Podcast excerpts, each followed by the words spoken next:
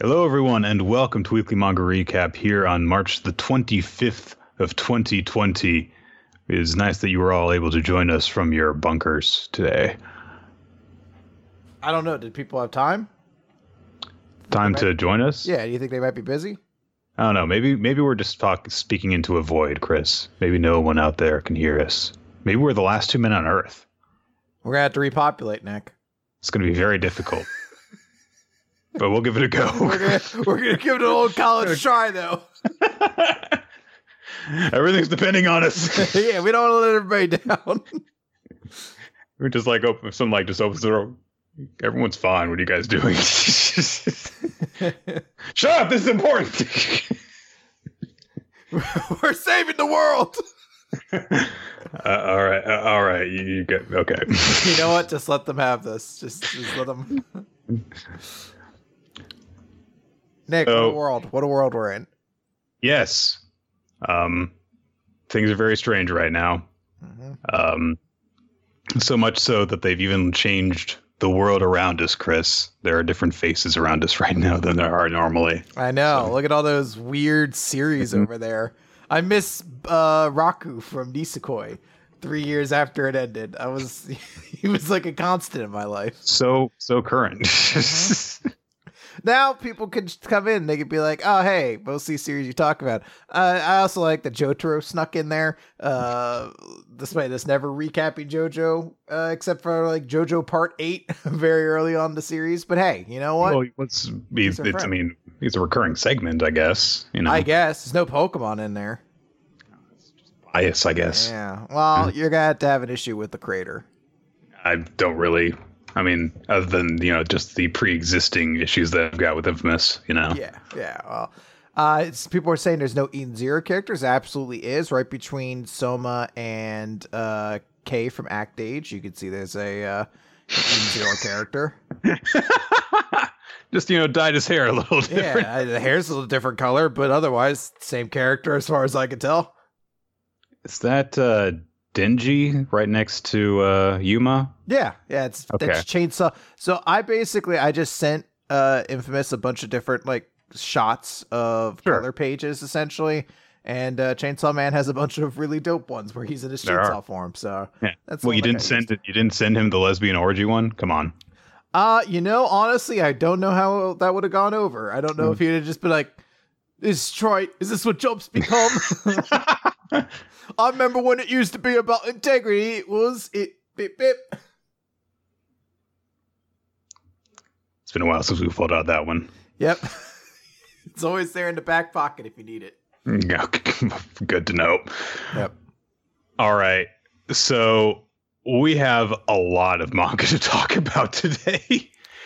Which is unfortunate. I've read none of it. Uh, this entire week has just been spent watching uh, eBay miniature rescue videos on YouTube where people buy bad Miniature minute. re- Yeah, they buy Oh, bad miniatures on eBay that people are like, I don't want these anymore. And then they're like, we're gonna paint this like a master would. And I'm just like, it's it's like you know my soul what it needs right now. This chicken soup, but in a video form. I see those oftentimes whenever we're watching something on Nicole's computer because she's very much into the make this miniature look way better thing. So, but uh, we don't have a lot of time, Chris. Oh, We've got to talk about. Uh, not, not in that sense. oh, oh, phew. Okay, I was like, oh, is the grim specter of death behind me once more?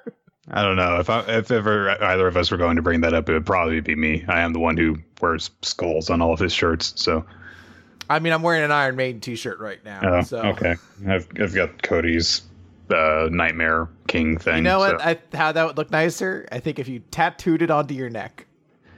No. Look, I know that Cody Rhodes listens to our podcast all the time. Mhm. So if he's listening right now, despite the fact that he's due to go live on Dynamite in 10 minutes, listen, man, I love you. You're my favorite wrestler. It's a bad idea for you to do that. it's, You know, I get all the logic behind it. I absolutely do. There's a level of it of respect. I, mm, man, I feel like there was still a better way to go than that particular one, that particular angle on that particular part of the body.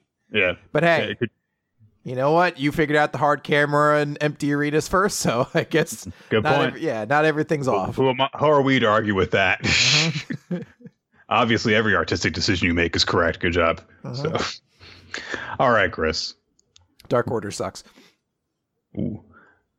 My Hero Academia, chapter number 265 Villains and Heroes. So, last time we saw a bit of the battlefield, we saw a bit of what's going on with Hawks and Twice, and we see basically the same thing this time, only a slightly different balance between the two. There's a little bit more of the former and a little bit less of the latter, just a little. Uh, so this one uh, features uh, Sun Eater and Tokoyami getting to shine. So Sun Eater does something that I think is incredibly badass, which is he uses his animal transformation ability to turn into a fucking centaur with tentacles. And That there's a implies he's been eating horse at some point recently, though, Mhm. doesn't he? he can eat horse meat. Yeah, it just it feels kind of sad. You know. Maybe he ate a deer. You know, he ate some venison.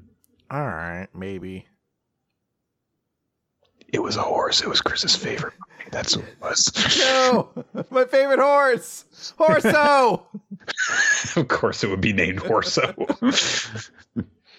uh, and uh, after that, uh, Tokoyami heads down this uh, corridor, which he has headed with uh, Fat Gum and Sun Eater to block because it's one of the uh, few parts leading out of the facility that hasn't been collapsed by Cementos' ability. And he sends Dark Shadow down the tunnel to uh, attack anyone who's planning to come down it uh, with his new technique, Ragnarok. It's not Ragnarok. There's an umlaut in there, so you have to use the proper pronunciation. Yeah, So there. nerds. Why is everyone else the nerd after I made that distinction? Redestro, of course, who last time had been feeling a lot of stress, uh, ends up intercepting the Dark Shadow and just kind of has a tussle with it.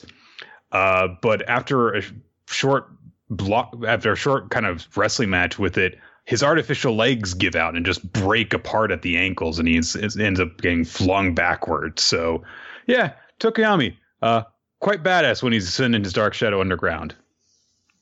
But uh, Redestro is sent flying through a wall uh, around a crowd of people. Uh, Dark Shadow is retrieved by Tokoyami, uh, and Dark Shadow warns him that there's a real nasty one down there. And Tokoyami's like, "Yeah, yeah, I, I felt him, you know, nearly stand up to our Ragnarok ability." And the Dark Shadow says, "No, no, not that one. A real monster." And we see a little shot that uh, it seems the Dark Shadow got a glance of Gigantomachia, who is still just kind of sitting in the corner somewhere. Just hanging out, you know. Which, he's, uh, fact, he's, he's social isolating, as the kids. yeah, he's like, please keep six feet away from me. Actually, I'm really, really big, so if you could keep thirty feet away from me, I don't, I don't want any germs. Please, thank you. Can I have ten gallons of hand sanitizer, please? thank you. Okay, you. Oh, we're done. All right. Beckham says to Tokoyami that they had already heard about Gigantomachia and they don't have to worry about him unless an order from the boss comes. So they don't have to worry about him for now because they don't think that there's going to be such a message uh, reaching him. I'm sure that that's the way things are going to be for the rest of this battle. We won't see Gigantomachia do anything. Nope. It's called Chekhov's Machina.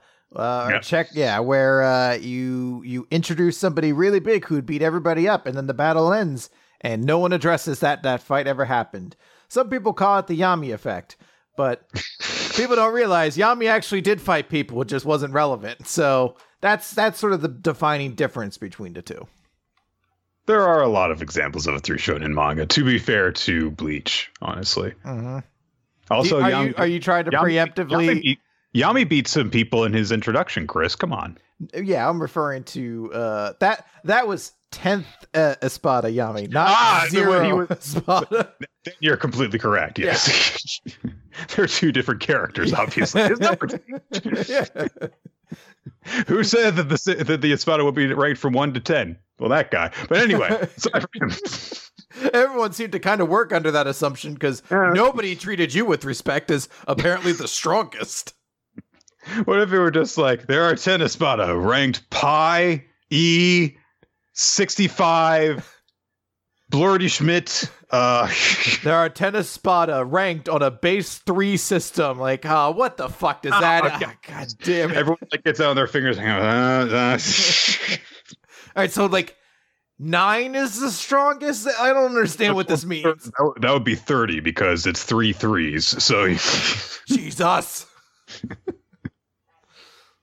Everyone just gets annoyed by this. That's actually one of the Espada's powers is just annoying someone with complicated math that they never use in the real world. That's like, how, ah, that's how they are sh- we gonna use this? Never. But that's how they should have beaten the the the human characters because like that actually like most of them were stupidly smart, weren't they?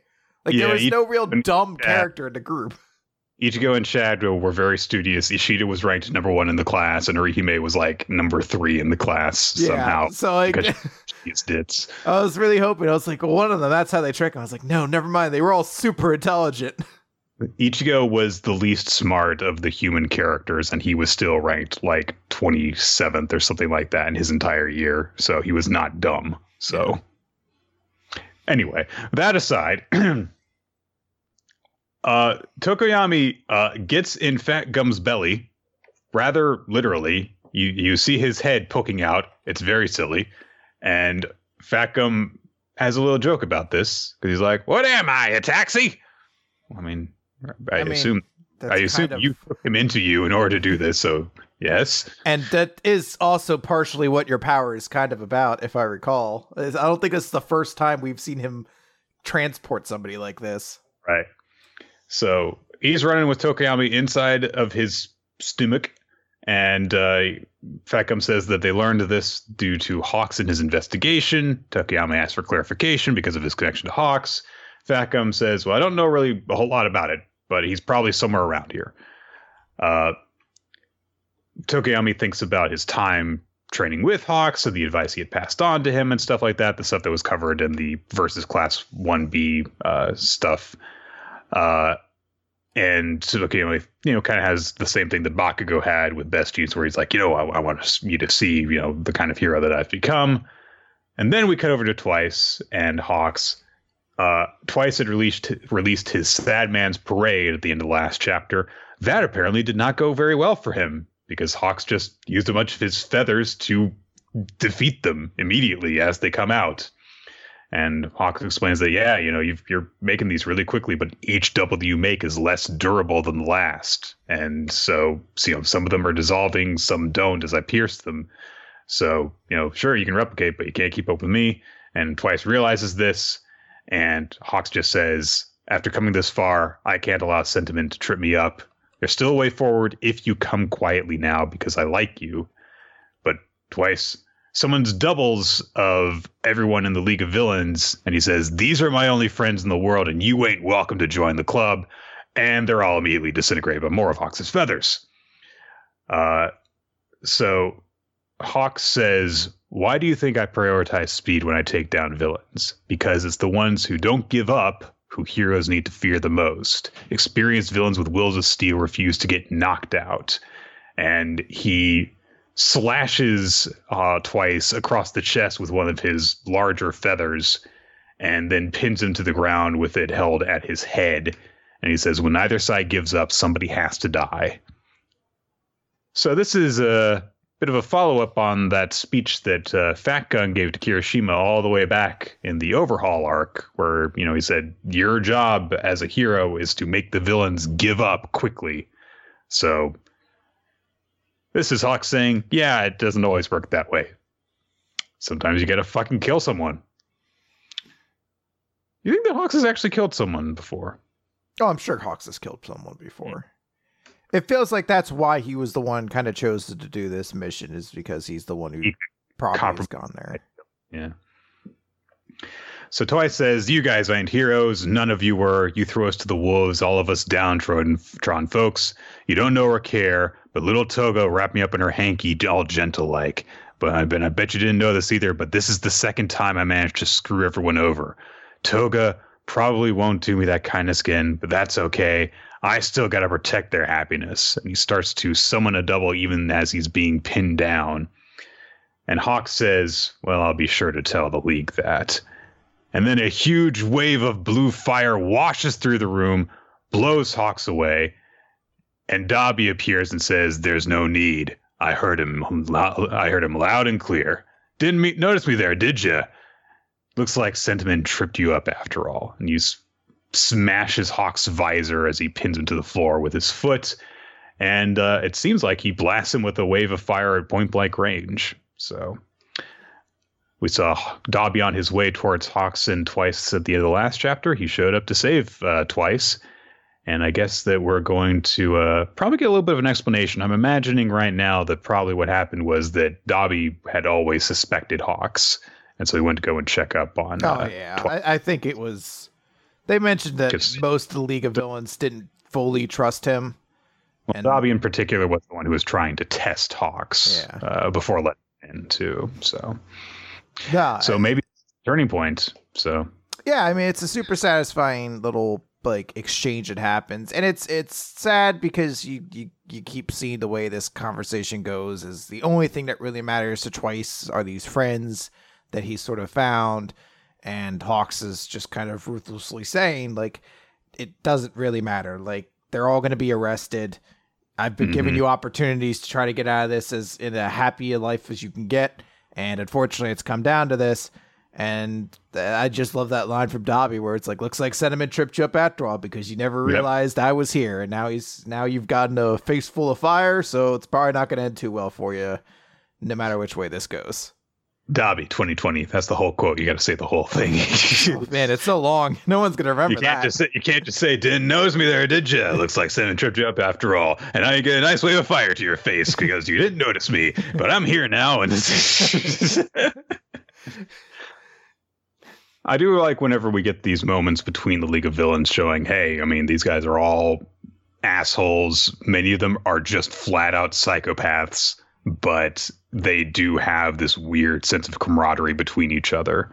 Um, and uh, I think that that makes them, you know, easier to to kind of empathize with for moments like this, but also easier to buy. Like, oh right, these guys are assholes, but they're still making sure to look out for each other. So Yeah, I mean, this is sort of like the best way to write a villain group because far too often it's when they just eat each other alive. You're like, ah, I kind of see this all the time. That's generally we've got how- that going on in this week's Boruto chapter, for example. So.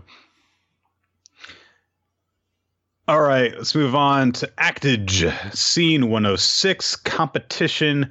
Hanako is trying to paint by herself, and she can't summon anything to paint. Uh, so she thinks about the stuff that Kuriyama ta- told her about.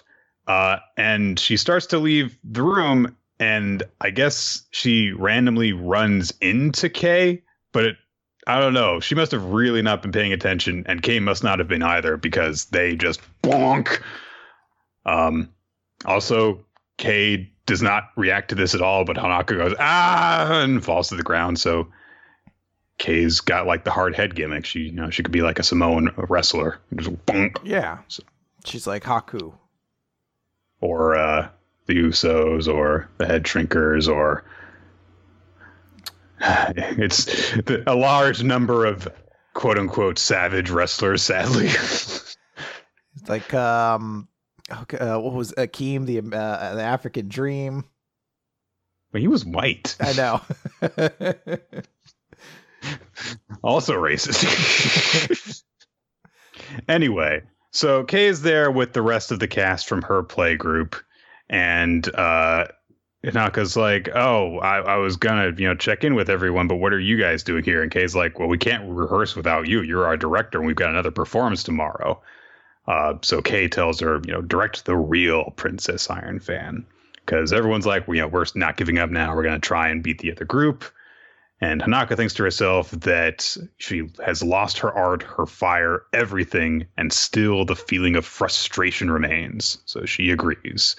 And so they go over basically the stuff that they've learned from Group B's uh, interpretation of the play about how Princess Iron Fan isn't angry. She's unable to forgive herself for loving the Ox King. So they say, like, hey, Kay, have you ever experienced something like that? And she's like, no, so that's a problem.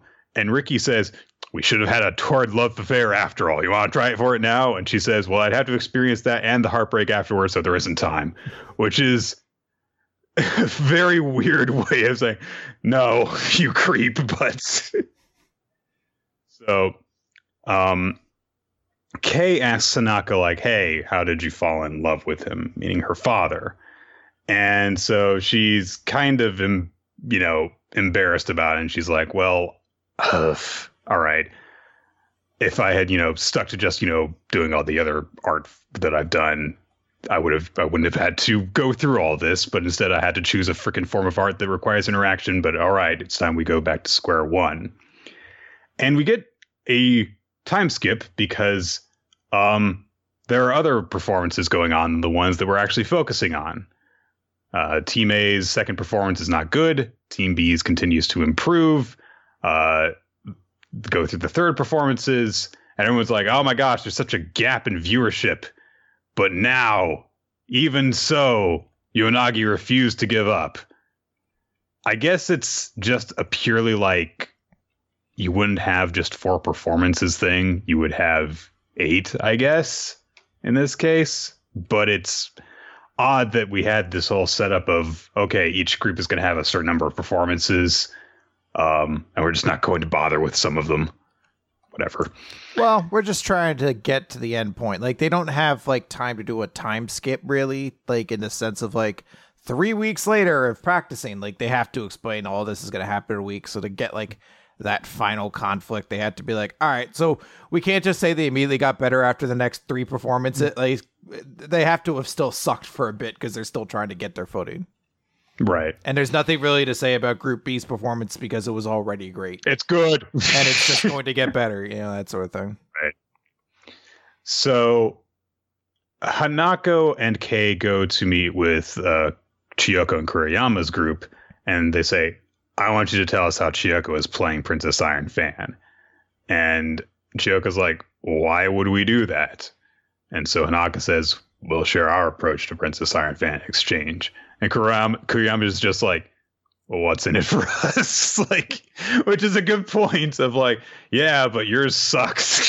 so, but he observes what the look in Hanako's face that she's not, you know, willing to give up just yet. So, um, Chiyoko's like, all right, fine. We're going to use this to our advantage. So they start holding joint rehearsals between both teams, giving each other feedback and working to improve both performances. This results in great improvements on both sides, but Yonagi sees that it doesn't close the gap. It's really weird to have this kind of just like montage. It, it just bugs me. I don't know. So, um, the producer says to Kuriyama that it is almost time to put his pl- the plan into motion.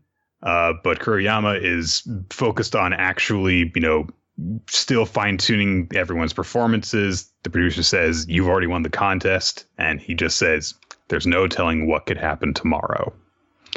So uh, he, he goes on to explain if you if we could quantify the quality of performance, life would be easy, but we can't. So they have to keep transforming. So thanks. I never expected Yamno to drop that bomb, but it's helped to make things really clear.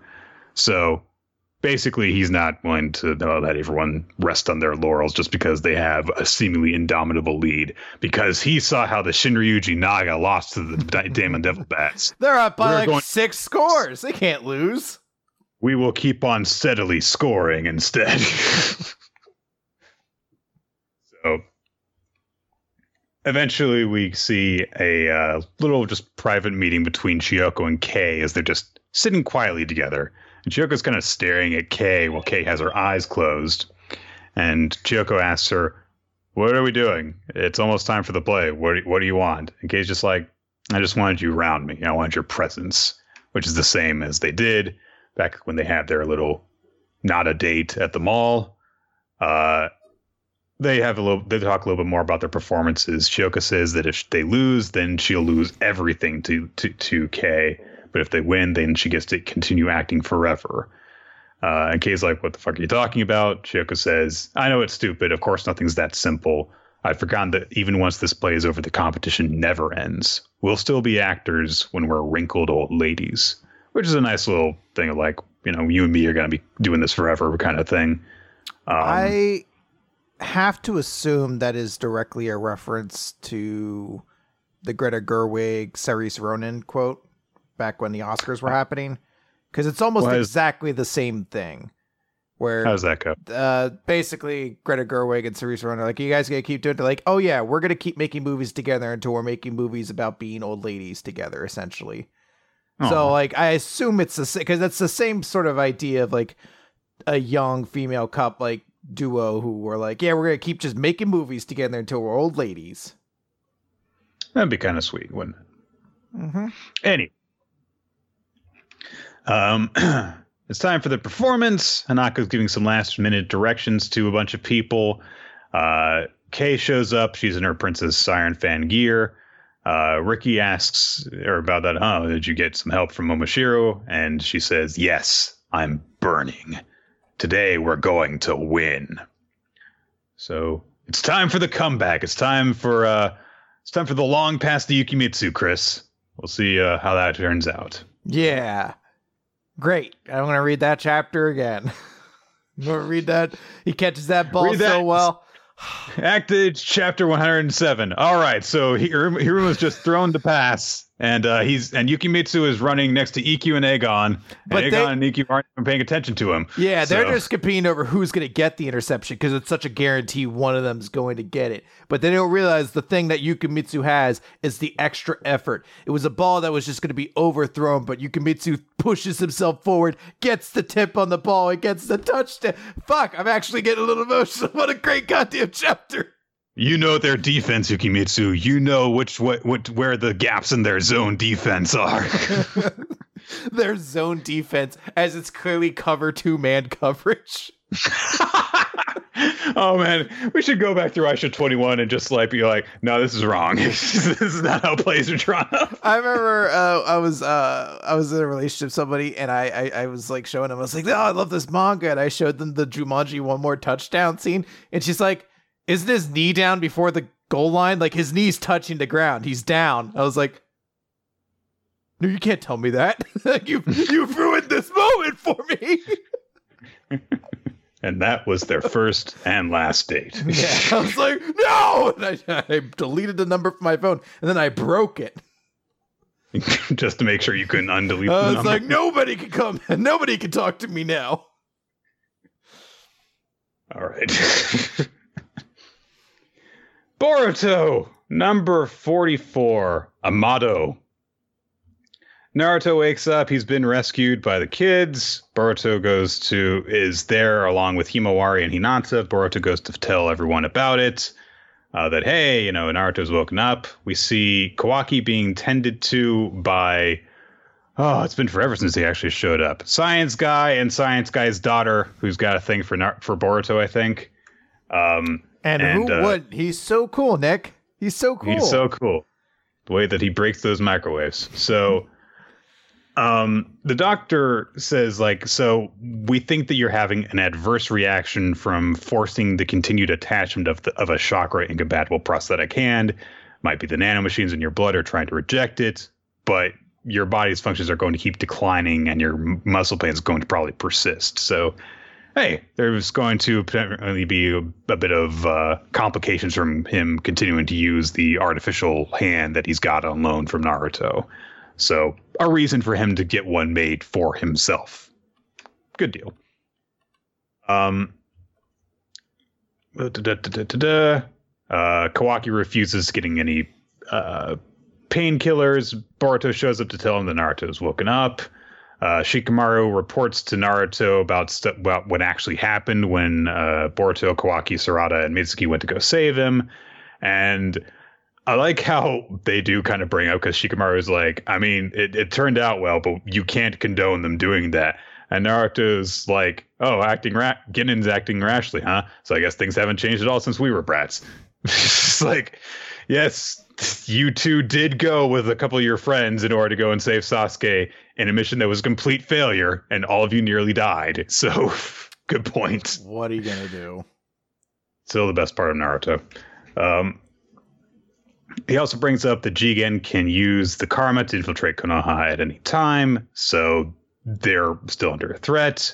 We cut o- over to Kara's base where uh, Kashin is meeting with Amado, and they do a weird thing because so. Car- okay, so Kashin summons a toad, the same ability that Jiraiya and Naruto would use. Um, then he's like, "All right, Amado put your fucking cigarette out before we get in the fucking you know stomach." And Amado's like, "All right, fine." And he starts to get in the frog's stomach. Delta shows up and is like, "Where do you think you're going?" And so Kashin's like, "I'm gonna take her out, Amado." And Amado's like, "No, no, no, don't don't bother." And he says, "Time to go to sleep, Delta." And Delta just goes "Pew," and falls to the ground, unconscious with her eyes open. And Kashin looks at her as like, "Hmm, an emergency shutdown code. I've probably been given the same thing." So I guess everyone's just largely robot now. I guess. Probably. I do like the idea. Like maybe the idea is it's a secret genjutsu within it, and not that the password to shut off the robot is like turn off now, please. like it'd been much more funny if he had just been like abacus applesauce delta. He's like, what the for? what is abacus? so Amado gets in the frog's mouth. Kashin performs a reverse summoning to banish it. It shows up in a forest. And Amado's like, All right, I'm out here now. Damn it, I forgot to bring a light for my cigarettes. How did you light them before then?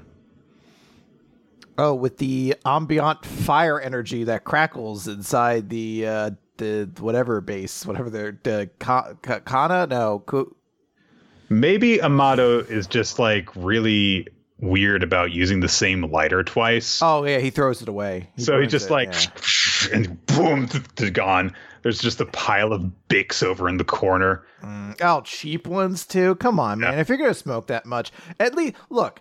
I'm not here to advertise smoking, but I think it is a provable fact that all of the paraphernalia for smoking is so cool. Like it's all just so awesome they it is definitely designed to make you think it is cool enough that you forget about how horrible it is so like sometimes i've considered getting like a cigarette case and like you open it up and inside's just tootsie rolls because like that's all i'd be interested in they uh on um on community there was a running gag that uh um troy and abed had candy cigarettes that mm-hmm. troy would carry in a cigarette holder so yeah like yeah. that but yeah, so he's just like, yeah, you know, they're like matches, right? You you know, only one use. Like, no, there's fluid. No. Listen, I'm a scientist. I'm pretty sure I know what I'm talking about here. Uh, Sarada is in the hospital as well, talking with her parents, and Mitsuki's also there too, I guess. And uh, she explains what happened with Boruto with the transform- transformation, um, and also points out that his right eye was a Byakugan, which is, I think, something we overlooked when we actually talked about this last time. Um, and she talks about how strong he was and how his personality was different. And Sasuke realizes, like, oh, so it's like the Otsutsuki. And uh, so Sarai's worried about her friend. Sakura tells her not to worry about it. And Sasuke just says, hey, just take it easy for now. But Mitsuki pulls Sasuke outside and is like, listen, I, I have a character. Believe me, I have important contributions to make this series. Please don't send me to the to the to to the pit, please. I can be relevant. Uh, but then he says, "What's happening to Boruto isn't normal. It's clear to everyone, not just not just those like me who can watch who watch him closely all the time." Okay, uh, but he also mentions that Boro had said that Boruto was Momoshiki's vessel, so Sasuke's like, all right, so he's still alive inside the karma, trying to take over Boruto's body, and then he's like, and I think that you know, Jigen is a vessel uh, for another being, and Mitsuki's like, uh, and then very suddenly we cut over to uh Cho Cho and Inojin and Shikadai. Yes, that's their names new Inoshika show. They're training against each other in a little battle royale thing, and there's a little bit of action between them. And then Amado shows up, and he's applauding sarcastically while leaning against a tree. Listen, if you ever like randomly come across someone and you think that they've done a good job, don't do this. Like, just be like, hey, good job. Or like actually properly applaud at a proper cadence and don't be leaning against a tree when you're doing it because everyone's going to immediately know, like, this person's a bad guy if you do that. so don't do that. So he approaches them. Shikadai is like, hey, you're at the, you know, at the bound barrier boundary of Konohagakure. So, you know, state your business and don't come any further. And Amado is like, ah, I have something to discuss with your father. And Shikadai is like, well, I'll use my shadow paralysis jutsu thing. Ha! And Amado lets the tuning fork drop out of his sleeve and it rings and everyone clutches their ears and Shikadai is stuck and he's like, he hijacked my shadow paralysis jutsu. Okay. Not sure how a tuning fork does that, but all right. Uh, it's a scientific ninja tool, neck. It doesn't need to explain itself. It just is. So then he goes and he um, snaps out a couple of needles from his glove, pierces Shikadai's neck with them, and he immediately falls unconscious. And then he puts a collar on his neck. And he's like, that's a benign drug, but whether you survive past today is up to your father. Inojin gets in contact with Ino using the Yamanaka communication ability thing, and he's like, "We need to talk to Shikamaru right now." And Shikamaru has gone with Naruto to go and visit Kawaki in the hospital, uh, and uh, he thanks him for you know going as far as he did to try and save him. Uh, talkie, talkie, talkie will need to be even more restrictive with your movements, Kawaki, because you broke the rules, blah, blah, blah. It's an emergency, Shikamaru. Word, listen, come quickly. Shikadai has been captured by a Kara guy, and the bomb's around his neck. Oh no! Uh, and already Sai and several other ninja, some of which have names, actually. I think Moegi's over there. Anyway, they're like, all right, but Amado's demanding to speak to you. So they try and fight um, Amado, but oh, it doesn't matter. He's got, look, there's another thing. Look, I put a bomb over there. Kaboom! And that'll blow off Shikadai's head if you don't, you know, do what I say within the next 48 hours. And only I can disarm it, so you can't kill me. So they let him go. And he's like, before we get into it, sorry I had to do this, but I'm in a rush. Okay, let me speak to Shikamaru. I'm getting the impression, actually, as I'm getting vaguer and vaguer on the details here, that I didn't actually read these final five pages. So you're like, kind of stuff happens. Stuff happens. happens. Dude, is there. blah blah blah. Verbal sparring. Um, they link together Ino, Naruto, the Doctor, and and Shikamaru while they're talking with Amado, and so he's like, "Hey, um, our Hokage is actually back. He's standing next to me." And I was like, "What? Someone beat Boro? Who?" And so they're like, "Well, hey, it's me, Uzumaki Naruto. I'm here. What do you want?" Well, fine. All right then. I wish to defect to Konoha. And they're like, "What does that mean?" I will offer intel to you on Kara, Jigen, the Ten Tails, and Otsutsuki. I'll share everything I know. Which is why I put a bomb around this kid's neck. yeah, like I get the idea of like he's like, hey, I don't really like the way this organization's going. There already looks to be some internal strife going on. I'm gonna defect. There has got to be a better way to defect than like I'm gonna show up and strap a bomb to one of your ch- children's right. chest neck, and uh, you, that'll surely just like diffuse the situation, right? Hey, fuse. maybe the impression you're meant to get is he's just that bad of a dude that like we really shouldn't like him. Uh, but if if they try to, I don't know. Like in my mind, I'm like, is this supposed to be kind of like the Kabuto figure of this this series, where you're like me he's sort of a bad guy who betrays people but deep down there's maybe like reasons for it and i feel like if you dive into the reasons and you can't have him show up and strap bombs to children's necks. Maybe it was something where they're like, oh, it wasn't actually a real bomb and he just wanted to get our attention or something like that. But it's just a bad way to introduce yourself, really. Just getting off to the wrong foot, you know? Yes, I agree. I don't really have anything against this chapter or anything like that.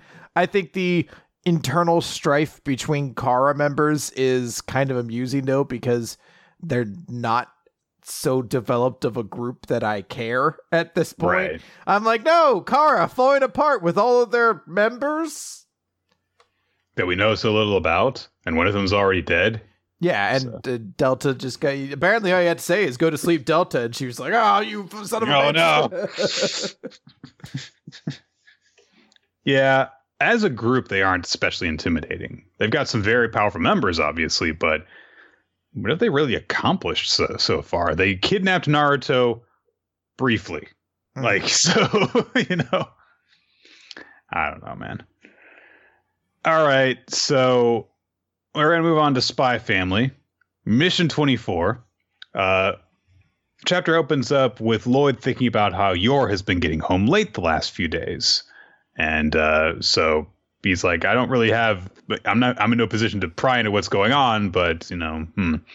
Uh, and also, uh, they're he's saying like we're not going to eat until you know Yor actually gets home. Uh, Anya reacts to this by going over to Bond and being like, "Show me tonight's dinner, do the future thing," and Bond is just like, mm. I am not a toy for you to turn on and off at your childish whims. But okay, I shall show you something. "This is just you licking your butthole." Yes, but it is me licking my butthole from the future. Understand this will happen. There can be no way to truly stop it. yeah, you're doing it now. Thus, the future I, I told you. has come to pass. it was inevitable. Truly, we are all soldiers marching along a predetermined path. I thought the point of your introduction was that I can change the future. Not this one. Some things are possible to change. You can't fight against fate, Anya. Some buttholes must be licked. where while, while staring at me licking my butthole. Watch me. Watch me as I do this. I am projecting it directly into your mind, so you cannot look away. It's the only future you shall see. anyway, Yor shows up. Lloyd notices that she has a very grim look on her face, but more alarming still, there are cuts all over her hands. And uh, Bond does see the future and shows it to Anya as Yor's like, Oh, I'm not hungry. You two go ahead and eat. And the future that Anya sees is of Yor with her hands clutched over her face. Oh no, what could be happening? Now, I don't have any way of proving this, and I don't say this to pat myself on the back or anything like that. But when this happened, I did go, I hope that something happens here. And literally is what happens.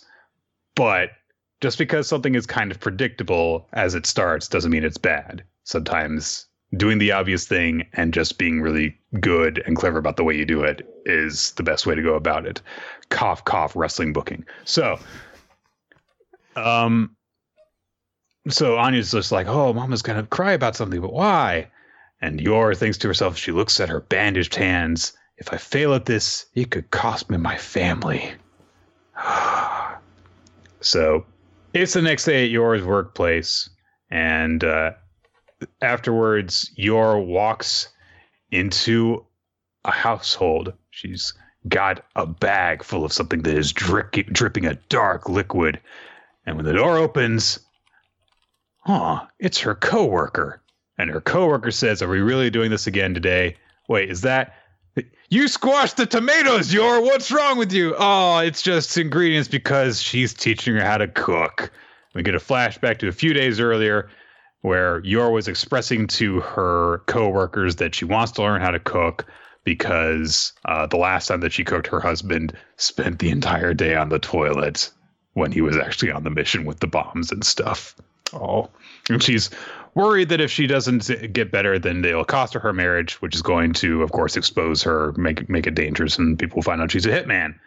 So, um, nobody's really able to help her. Uh, the one that doesn't like her the most is just like, just take a class or something. But a male coworker comes by and is like, oh, she's a good cook right here. Yeah, she could teach you. And Yor bows to her and like, please teach me. No, no, why would I? Come on, teach her how to cook. We can all meet at your place and you can teach her to cook. No! And of course, she ended up giving in eventually. So Yor is there. She's all pumped up, ready to learn, ties her hair back. And, she, and her coworker, Camilla, is just like, this is a living hell. And the male coworker is there too. And he's like, "Oh, come on, it's fine." Oh, fuck! You are gonna taste the food for me. If we get poisoned, you're gonna die, not me. And Yor's brother shows up. Hi, Yuri. How, why are you here? Well, it turns out that um, it's a he heard about this chance to try out her home cooking, and so he came over right away. So he's friendly to everyone there for helping out Yor, and uh, so Yor tries to to uh, get some ingredients ready. We see that she's completely helpless at like every step of things. Uh, trying to peel the potato reduces it to a blood into bloody chunks. When she cuts something with a knife, she cuts stuff way too thin, and also slices through the cutting board because she's so powerful. Uh, so Camilla's like, "Why on earth would anyone ever marry you?" And Yuri's like, "How dare she speak to my sister this way? Shall I make her disappear?" And then Camilla's like, "At this rate, you should just divorce your hu- your husband." And Yuri's like, "Okay, maybe she's not so bad." He's thinking that he's thinking she Yor should do that. But Yor gets r- really close to her and is like, "Please, I'm begging you. If we get divorced, I'll, I'll, I don't have to worry about getting caught again." So Camilla kind of tsunderes her and is like, "Just, just eat the ingredients. I'll walk you through seasoning everything." Um, and the male coworker's just like, "See, Camilla's got a soft side." And Yor's like, "She's always seemed like a good person to me." Aw. And uh, the, I don't know what this is supposed to be there is a bowl with liquid and chunks of vegetable and bones and a fish head and Oh, one I- leek. That's that's So- that's soup. That's that's, That's that- not not soup. That's soup. Soup. Yeah, that's soup. That's where you just you put stuff in there. That's soup. Put, put it in there. Make sure that the water has coloration afterwards. Yeah. Mhm. Yuri digs in and immediately goes, "Oh, it's fantastic!" As his body makes him throw up in order to protect himself from it, and he's literally eating it while he's throwing up. It's like, "Oh, it's so delicious! It's so good to eat!" And they're like, "It's what? I, is it good or bad? I can't tell." So Camille and the male coworker try it, and immediately they collapse. so it's really bad. So Yura apologizes that she tries to make a min- minestrone, which ends up basically being a solid version of the thing that she just made. So Yuri has the exact same reaction, add, ad- adding in, it's so good that I'm breaking out in a cold sweat. So it's probably bad. Um, so eventually Camilla is like, Was there something that your parents made for you that you still remember? And Yor's like, I don't really know. And Yuri recalls, well, I do remember her making some kind of stew, and it was warm, and it had a fried egg, egg on top. So they try making that. Um, and so you know, Camilla's walking her through the steps, and as she's preparing it, Camilla looks over and sees, you know, how determined Yor looks to try and get this right. And she says, you know, you you look, you seem different lately. You before you were kind of like a robot. You always had this dumb blank face. And Yor says, Well, do you think it's because I got married? And Camilla's like, Shut up! Don't, don't just because you're married. I was just saying maybe you changed your makeup, Baka. So, um, the male coworker comes over and kind of breaks it up and says, This one actually does smell pretty good, so I think that you might actually have something. And Camilla tries it, and it's actually not bad. Uh, but Yuri says it's not quite the same way that he remembers it. So Camilla asks, you know, where are you from? She says she says where it is, and she's like, okay, well, around those parts they would probably put some sour cream in it. And Yuri and Nora look at each other after she's after they've tried it after this adjustment, and they've got this shocked look on their faces. Go back to the house. Lloyd is trying to teach Bond a bit, and he seems to actually be taking to training quite well, considering this was only a few days ago that they got him. So Bond's a good boy. Um, We knew that already. Of course, we knew that. Yeah. So Anya's, Anya says, like, I'm hungry, Papa. I can't wait any longer because it's getting so late. But Yor shows up and she's got a bag of ingredients with her as she, she announces that she's going to be making dinner tonight, which, of course, Anya and Lloyd are kind of terrified by the prospect of. But Yor reveals that she has been taking cooking lessons, and that's, of course, why she's been showing up late. Uh, and uh, Bond is, you know, smells the cooking and is, you know, apparently intrigued by it. She prepares it. It's a It's a little the egg's a little bit runny, but they dig into it and they're like, it's good. And they say that they really like it. And Yor looks upon her family eating the, the food that she's prepared for them. And she covers her face and starts crying tears of happiness. Aww. And Bond is there and he's staring at everyone like a weird doggo. He's like, why is no one reading my mind? I'm about to tell you of the important future where I'm about to lick my butthole while you all eat dinner. I demand that you pay attention to me. Hurry! There's no time. it is about to happen. I must show I must show you the warning.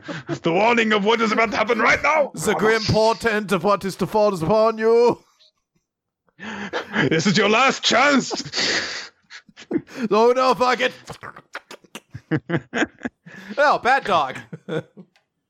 No, but I'm a good dog. I was trying to warn you. I gave you ample warning. Now you must deal with the consequences of what you have allowed to come to pass. The consequences are that you will give me your soup. the consequences is I assume there will be scraps for me. so they're like, "Why are you crying?" And Yor just says, "Oh, I just I just feel so relief." And looks on your faces, and she she says, "I thought I was doing this just to protect my job, but hearing their praise and seeing them smile, I never imagined it would make me feel this happy." And just like, I feel a bit more confident that now I can be you know, a good wife and a good mother. And Lloyd says, I can't wait to see what you make next. And Yor's like, good, because I made something else too. This one's a Yor Forger original. And they're like, yay! And they and collapse immediately. So maybe maybe don't experiment, Yor. No. But this is a very sweet chapter. Um, there's a few silly moments in it, but it was more just kind of heartwarming than anything, and I really liked it. So uh, I'm a bit like up and on on this chapter. Um, I do like that we got to meet this coworker, and I do like that they have this kind of relationship. I'm not a fan of the the bait and switch. Like I saw a vision of her crying. Oh, but it was tears of happiness because it kind of implies that Anya saw a future where her mother was crying and just didn't give a shit.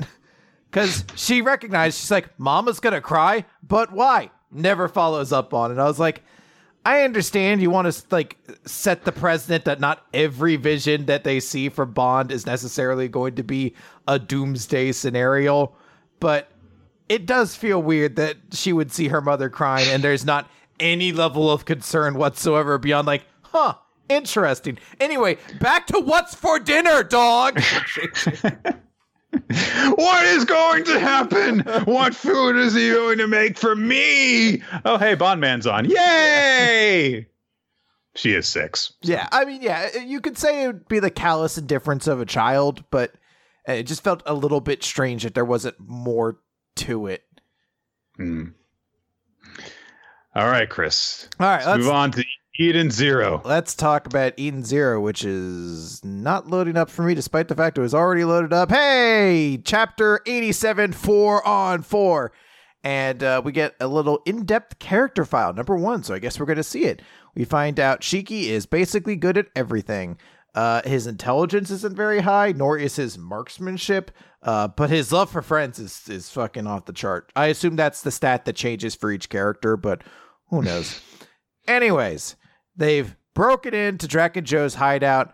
They're Hooray. saying like, "Hey, what are we gonna do? Like, this is like a really dangerous place." Like, Pino's like co- calculating Drakken Joe's battle prowess based on internet sources. See, according to the rumors I've heard on Wikipedia, yeah, like I was like, according to Wikipedia, you can't beat him. Uh, Look, his bar's bigger than yours. exactly. Uh, but uh, Rebecca basically says, We're not trying to beat him. We're just trying to rescue uh, Labilia, and we think we can do that. And uh, Weiss also says, like, Oi, with this guy's super rich, how about we take some war trophies? Uh, they land. Uh, the Elemental Four out there, all standing in a line, which is a very pertinent position for a sniper to be taking front line alongside everybody else. Um, Everyone else should be holding up a sign that that points to him and is like, "This guy's a sniper." he has nothing but an enormous sniper rifle. I just, it's so fucking stupid. I know what they're trying to do because they dropped the four shining stars down, and each of the shining stars is going to take on a member of the elemental Yes. four. And we see Hermit goes immediately after the guy with uh, the sniper rifle. I don't care what his name is, and she immediately like disassembles his sniper rifle, and it's like, why were you on the front? Like, it's, it's fucking it's the entire point of the sniper rifle is that you don't stand on the front line you could have been um, like six miles away and just shot her in the face when she landed why did Right. you guys do like your cool like we're all in a line move when that's not even how you're introduced whatever they're all gonna square up uh rebecca or not rebecca um Homura. which which is about Witch. to fight uh the the the crying dude sisters Yes. fighting Dao who is being the torture guy. Yeah. who's being absurdly creepy and Homura is about to fight against uh uh Sylph but she has her battle suit this time her battle dress so maybe that'll be the defining Yeah. feature doesn't look that much different on her than what her normal attire is so Because she's always wearing different sorts of kimonos and stuff. yeah, so I'll, be curious to see what the the main change there is. But yeah, it's gonna be four on four. The two page spread of the four, uh, you know, Demon General, the four shining stars is a pretty cool group shot. So They fly up towards the Drakken Joe's tower. A bunch of missiles are shooting them. They're like, "Oh no, I don't think we can take it." So Shiki creates a shield of anti gravity around it. It reflects all the missiles back. Uh, Drakken Joe's like, "Huh." Uh, I guess that's him now recognizing, oh, you have the Satan gravity. So we haven't gotten to that part exactly. So yeah, it's very significant for him to, I guess, see that there. They land on side the roof and they get out, and who should be there but Master Noah, who's like, I've been expecting you, Rebecca. So, based on the fact that he's expecting her, would lead us to believe that he knows pretty much everything about her abilities. We know in the previous jump he sold her out to Right. Drakken Joe, but maybe he's not as insi- I don't know. Maybe he expected she would jump or something like that. So who really knows? Speaking of Drakken Joe, there's some of the people in the Discord were pointing out about him in this chapter, which is that as all the missiles are flying towards the ship that Rebecca is piloting, uh, one of his slug assistants is like, um, isn't number 30 on that ship? And Drakken Joe's just like, doesn't matter. If a little thing like this would kill the cat, then I don't need its powers. So, And ironically, she escapes the scenario by not using her powers whatsoever. right. So, A third party Drakken Joe apparently did not have enough information about save the ship. very consistent character, Yeah. Drakken Joe. This was not a very good chapter. Yeah, it had a Um, couple of cool, had a couple of cool moments. I actually do really like, you know, Shiki getting out on the on the outside of the ship in order to summon a uh, a repelling shield around it. Mhm. Like I said, I like the group's pose, but in terms of like story progression and stuff like that, it's just kind of like, oh, okay. So, yeah. Mashle, Chapter 9, Mash, Van Dead, and The Big Brother. Uh, we get an explanation about uh, magic users and the lines in their faces, what those signify, and basically those who have multiple marks. Uh, the number of marks grows in accordance with their magical capacity. Double line magic users are only one out of 100, every 100,000 people. They are considered chosen by magic itself. So we see, you know, in this one, the fight continuing uh, as before. Mash is fighting through gravity magic and stuff like that. Uh, and as he attacks, um, what was his name? Lance, I think it was. I think it was Lance. So a pendant of his goes flying off uh, while they're scuffling, and it lands at Mash's feet. And he picks it up, uh, and there is a picture of a little girl inside of a locket attached to it. And he just looks at it, and he looks up at the guy, and he's like, "You're a pedophile." Very sudden conclusion there. Um, and he's like, "Uh, "No, no, I'm not. No, I'm not. Oh, so you're going to become one? No, that's that's my little sister. And Mash is like, that doesn't make it any better. I just love him by saying, a pedo. I've got to tell the police as he's turning to leave.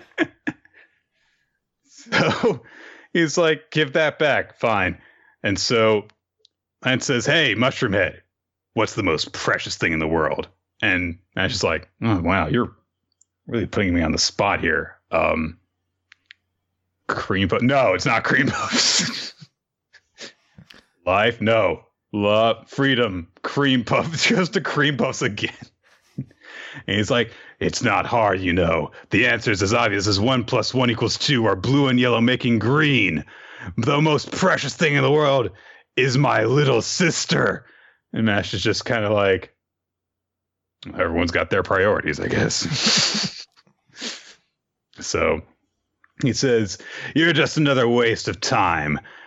I'm going to drop this ball with your friends in it off this cliff, and then I'll speed up its fall with my magic. You'll try and grab the grab the ball to save your friends, and that's when I'll attack you.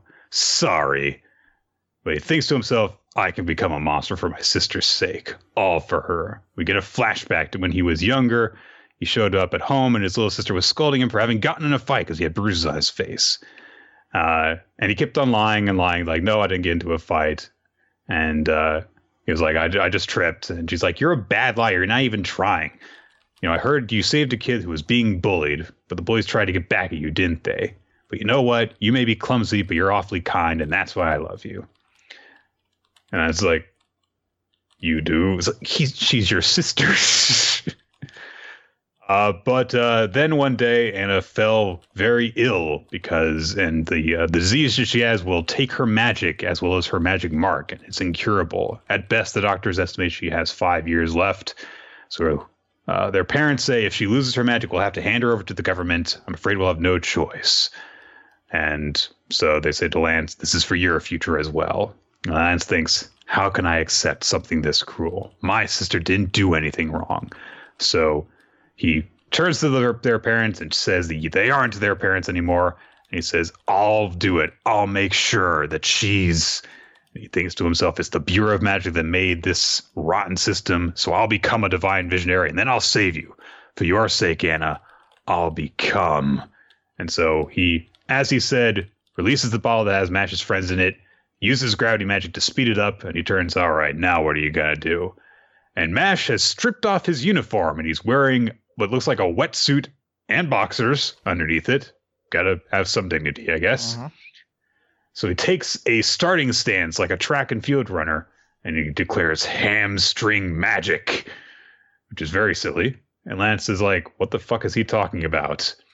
And he declares his technique Big Bang Dash. I can't feel them. I won't lose. And there's a huge explosion as he takes off and dashes straight down the side of the cliff Lance looks behind him and is like, oh, "Where is he?"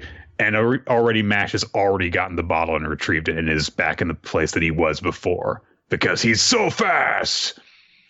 So Lance is like, "Oh my god, how do you do that? Is he using physical enhancement magic? I can't falter now. I must tell my sister." And he readies his wand to attack, but Mash says, "Hey, let's stop this because you don't seem like a bad guy, so I don't think we should be fighting."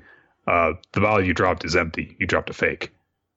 And uh, he walks up to Lance and just immediately swipes the real bottle away from him and is like, "We're done." And uh, Lance is like, "But you're giving up your chance to win my silver coins. Why? Why are you? Are you? Are you doing this to mess with me?" And Masha says, "I guess that I'm just not the type to make rational decisions. Maybe I'm just clumsy." And Lance thinks back to what his sister Anna said, which is, "You may be clumsy, but you're kind, and that's why I love you." So he's like, all right, I'm heading back. We'll stop the fight here, but I did make the bet with you, so take it. And he tosses Lance, I guess, both of his silver coins because he had 2 mm-hmm. but I think he only tosses one. So I don't know. So Mash wonders to himself what would happen if they had fought for real.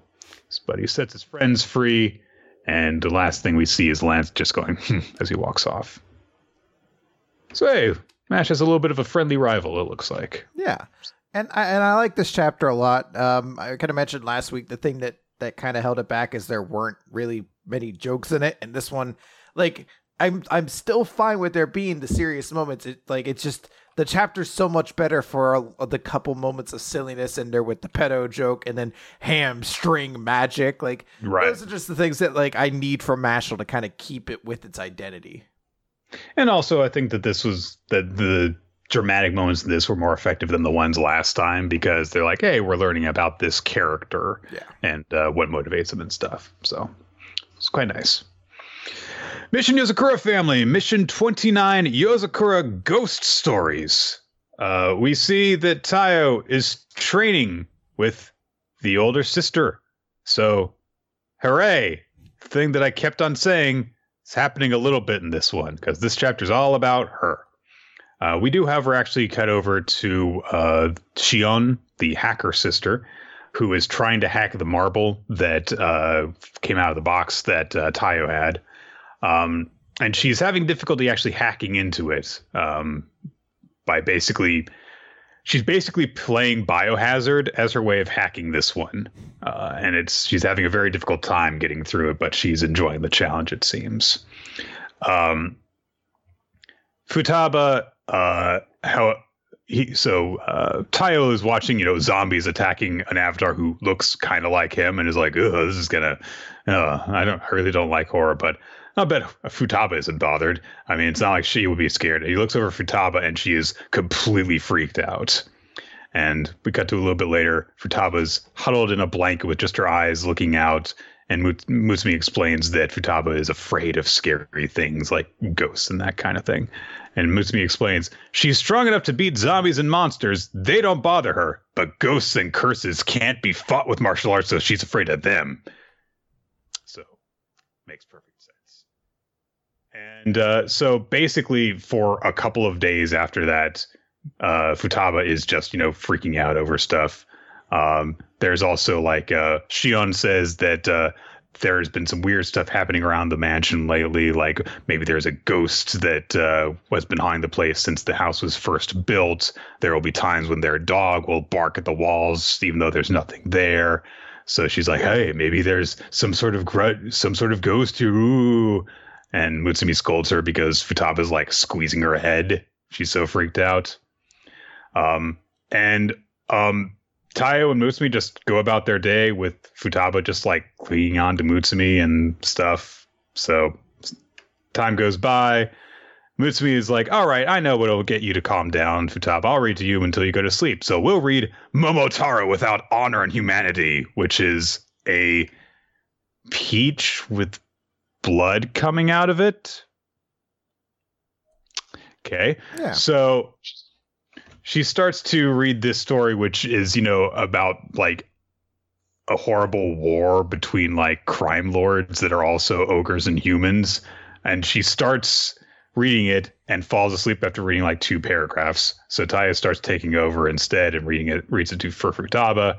Futaba seems to calm down. She really enjoys it because she's like, "Oh yeah, we read we this reminds me of when we read, read this as a kid." Um, and she says, Mom used to read this to us a lot. And back then I wasn't afraid of anything. But when my mother died, I realized no matter how strong you are, some things are out of your control. And no matter how much I trained, strength didn't matter in some situations. It mercilessly took away things that were precious to me. The stronger you get, the more scared you become. And she says, I'm afraid and I lack confidence that I can protect everyone. So I'm a failure as the eldest daughter of the family. So it's better to let them all have a laugh and think that I'm afraid of ghosts then let them see this pathetic side of me. Maybe it's because you're my brother in law that I can talk to you about it. So thanks for listening. And so they start to have a little bonding moment. And then Kyoichiro comes in. So he falls through the, the ceiling and he's like, Oh, yeah, um, I've added spaces in the walls all over this house so that I could always watch over Mutsumi wherever she is. I call them the protect Mutsumi spaces. And so they realize Taiyo realizes, oh, so the reasons that, you know, like there's been weird noise all over the place and why Goliath has been crawling at the walls. And Kyoichi was like, Yeah, I was lurking around after the renovations. So Kyoichiro starts to leave and Futaba grabs him and is like, "You can't hide from me. You've been you've been making noises on purpose to freak me out, preying upon my fear of ghosts." And Kyoichiro was like, "Please don't hurt me." And Futaba was like, "I'm going to hurt you." And um, the next morning when Mutsumi wakes up, Kyoichiro is like tied in a knot, and their dog is pissing on him. Yeah, it's like a great like first 13 pages pretty pretty good you get like hey cool you know finally get a chance to focus on some other members of the family again and you forget Yeah, that they all have different personalities know, Taiyo establishing a more of a bond with one of them and learning that, hey, you know, they're not just their gimmick. There's a little bit more to them and what drives them. And, you know, Taiyo can take that and carry it forward with them. Hey, Kyoichiro's here. He's a sister con. it, it, it's it's not even that necessarily it's that they can't find something for Kyoichiro to do that isn't just antagonizing the other characters because the mangaka finds him really funny when he's doing that. That's the only Yeah. thing that the manga seems to have any ability to do with this character. Because you thought after last week, maybe he would have changed slightly. Maybe he would be more like open to the other characters. And I guess he's not anti- like specifically antagonizing uh fucking Taiyo this chapter. Taiyo this. Yeah. But he's just doing it to one of his other family members. yeah. And you could say, like, oh, like kind of like a sibling would do, except all he does it is this. Yeah. This is all he does. So it's just the worst personality trait of him being repeated again. And it's Right. fucking exhausting. even if the chapter had just ended with like him being like, "Oh yeah, yeah, I've been lurking around in the in the crawl spaces and stuff like that," and Futaba gets pissed off at him and beats him up, that would be less annoying than them going around. Oh, he was deliberately messing with Futaba because he's an asshole. Like that's basically it. Yeah. So, all right, Chris. You know what they say all good things must come to an end. Also, Samurai 8 must come to an end. So, Jesus. This is the final chapter of Samurai 8, The Tale of Hachimaru, chapter 43, which uh, is titled uh, Pandora's Box. So, um, Ata and Hachimaru are clashing. Uh, were clashing rather. Hachimaru was apparently struck fatally by Ata. However, fatally a samurai can be struck. Uh, but Anne's body is glowing extremely brightly, and uh, all of the souls that were gathered around Hachimaru's um, key thing kind of bond together and form a new body around him. One with a big samurai armor gear and stuff seems to start uh, appearing ab- around him. And uh, Ada's master Kara contacts him and war- and warns him that the H particles are coming to a complete halt. As the area around her becomes immovable, the boundaries of space time itself are shifting. Be careful. And so Ada's like, Is time passing only around her and nowhere else? Sure, I guess. Um, so, also as a result of this, the pocket dimension that that uh, Dharma and the other one were imprisoned in opens up, and uh, they're able to get out. And now Hachimaru is standing beside uh, Anne, and they're out seemingly in the vacuum of space in like the debris of Ada's ship, it looks like.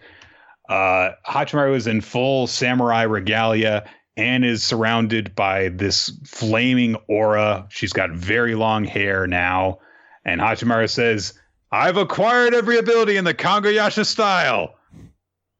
Cool. Yep. Uh, Ada's like, seems you've grown quite a bit. And Hachimaru says, well, this is how old I would have been if we had actually run the entire length of the story that Kishimoto intended and had a flashback, uh, uh, uh, had some flashbacks and had some time skips. But now we're just kind of skipping to the end now. I have the power to prove it because now I am the warrior god Fudo Myo. And Ada's like, how dare you slander that name, young pup? And Hachimaru says, young pup, huh? Well, the thing is, time is relative. Don't assume that you and I live at the same speed. Plus, all these. Defi- I'm sorry, this was my favorite part of the chapter. Plus, all these definitions Bushi, samurai, fighting styles, warrior god none of those mean anything. okay. Thank you.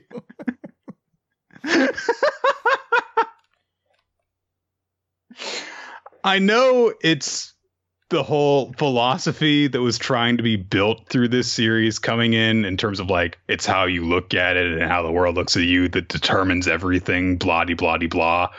But after all the lore dumps and exposition being told none of that means anything. Hey we should have done it then. So and Hachimaru says, They're nothing but a small shift in a tiny part of life, just a decorative title that makes you act important. Because this isn't all in how you view me, all things considered, right? And even that depends on the viewer. Former Kongo Yasha style, apprentice to Master Dharma, traitor and member of the Usasama style, out of the peerless, you probably have more, even fancier titles you could trot out. But from my perspective, you're the man who killed my father. Hey, that's pretty cool. You uh-huh. know, didn't get a whole lot of focus going into this battle. But yes, that's the thing that connects Ada to Hachimaru. So it's good to have that called back to. Then we cut to either a flashback or a mental connection. It's a private conversation between Hachimaru and Anne in their own little dimension thing. And Hachimaru warns her that this is going to cause him to vanish. He says, I've cut loose the flow of time at the moment so that I exist in this dimension by borrowing the samurai souls of Ikaku's group. And Anne's like, Well, I'm going to be lonely. What about your promise to me? And Hachimaru says, I'll simply become waves that drift through the universe. Man, I'll still be protecting you. Anne asks if she'll be able to see him again, and Hachimaru says, Whenever you try to see me, you'll always find me right in front of you. It's like, oh, that's kind of nice. It's a very sweet sentiment. I really That's- like the idea. nice. It's like that's what I'm going to become is just waves that drift through the universe, but I'm still protecting you. It's a very sweet. Yeah. It's So very anytime you want to see me, I'll I'll appear before you. Anyway, check out my stats. Everything's really high. Don't look at that bottom one. Everything's really high. so all of his stats have become an infinity. And now I can say for a fact we never learned what most of these meant. so they're all really high. That's all you have to know. I will say I also like the little touch now that I realize it that Hachimaru has his old glasses back on. Mhm. So he's kind of like not afraid to show her how he used to be anymore. So, so Hachimaru takes Anne's hand, and a little icon appears of the technique that Ha- Hachimaru is going to use the shooting star sword. And Ada's like, he's going to call forth a shooting star. This is What is my it, Chris? favorite moment of the chapter. Is the next page. They're like, and this fight was happening. You're like, oh man, we really just had to just Yeah. zoom through everything. Goku was fighting some guy. Is, no, I don't think that's Goku. Is it? I thought that was um, isn't that fucking what's his name's teacher? That's fucking Daruma's teacher, isn't it? Is it? I think so. There was there was like a female teacher he had, the old master of Daruma. You're right. And I like and it was just like, and she's fighting the master old ninja dude, like wizard. You're like, dead. all right, yeah. You're like, all right, I guess this was happening too in the side. She says, You don't seem to be able to see it yet, Kara, which is Ada's master. As if, uh, and Kara's like, As if I'd ever rely upon your mind's eye. And she says, That's true. It is still developing. I suppose I can't blame you for not sensing it. And there's a brrrr. And, um, they see a bling in the distance. And someone says, the seven true keys will come together very soon. I guess this is still Dharma's master. They are but seven tiny dots spread across space, but one day they will connect and form a line that you can see. And this time we do see Goku and Ichigo and uh uh Other Uh, characters who would have been Ryu- important. hang on, hang on, Ryu and Ryu's friend forget his real name. And uh oh gosh, I've forgotten their name already. Not not not Danashi. Hachi, yes. And and Anne and two more people. They are people. Mm. Yes. So presumably, I guess this is an indicator of like, oh yes, these were all going to be the seven stars. I guess except for Anne. I don't know. Yeah, well, and I think they're kind of taking over as this idea that she's the samurai that leads the future. But um, The other seven. yeah, I, obviously we knew Hachimaru was one of them, so I wonder if one of these wasn't planned to. But Ichigo was supposed to be one of them, so yeah, maybe it was just idea she would have matured into. I thought she was already she was already kind of pinpoint though as one of them. Sanda was. She was- Or Sanda was not. Ryu, Ryu was one. Yeah. Um, I mean, I'm trying to think because Goku, Ichigo, and Sanda all have, and Nanashi obviously all have characters in their names for numbers. Because Ichi is one, San is four, I think. Go, Ich, Ni, San. Sanda is three. San. Nana is seven. Hachi is eight.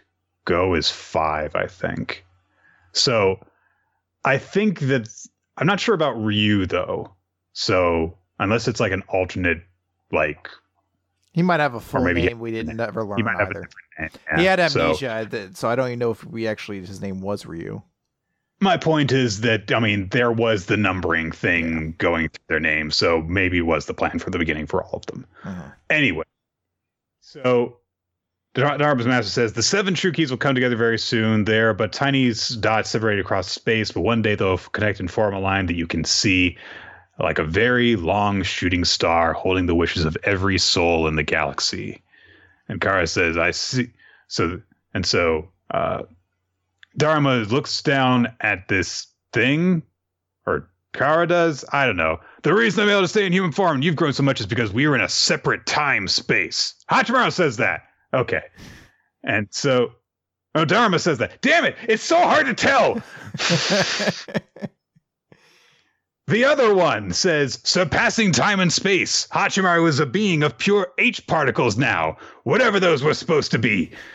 And Anne says, this is Hachimaru's key. He might still be inside. So Dharma connects to it and is he sees seven holes in a cube. Could this be? That's it. That's what this means. It was here in this inner space. Hachimaru, it's you. Your Pandora's box. And the box that he looks at with the holes in it has beams of light shooting out in different directions. And he's like, ah, those are the locations of your companions. Thank you, Hachimaru. And so all of Hachimaru's companions gather together at the site of his father's grave. And Anne thinks to herself as she prays before the grave, I've reported the news to your father. Now we're going to search for the others. And she's presented with Hachimaru's katana. And so she ties it onto her back, ties her hair back up in a ponytail, and she's wearing this kimono. And she says, Hey, how do I look? And Sanda says, Like a charming princess who's gotten even more beautiful, if you ask me. And Ryu says, Who's asking you? Which is nice. But Ichigo says, You look like a gallant samurai. And Nanashi says, Just like Hachimaru, in fact. And so they say, It's time to leave. The next journey is calling us. And so they all head off into space. And they had many more adventures. And Uh-huh. Hachimaru was dead and not dead at the same time. He's evolved past the the concept of living as we know it. This is actually not a bad chapter. No, I mean there's actually a lot of really cool things in this and there's a lot of really sweet sentiments that like are kind of expressed in one concentrated moment that like is pretty enjoyable.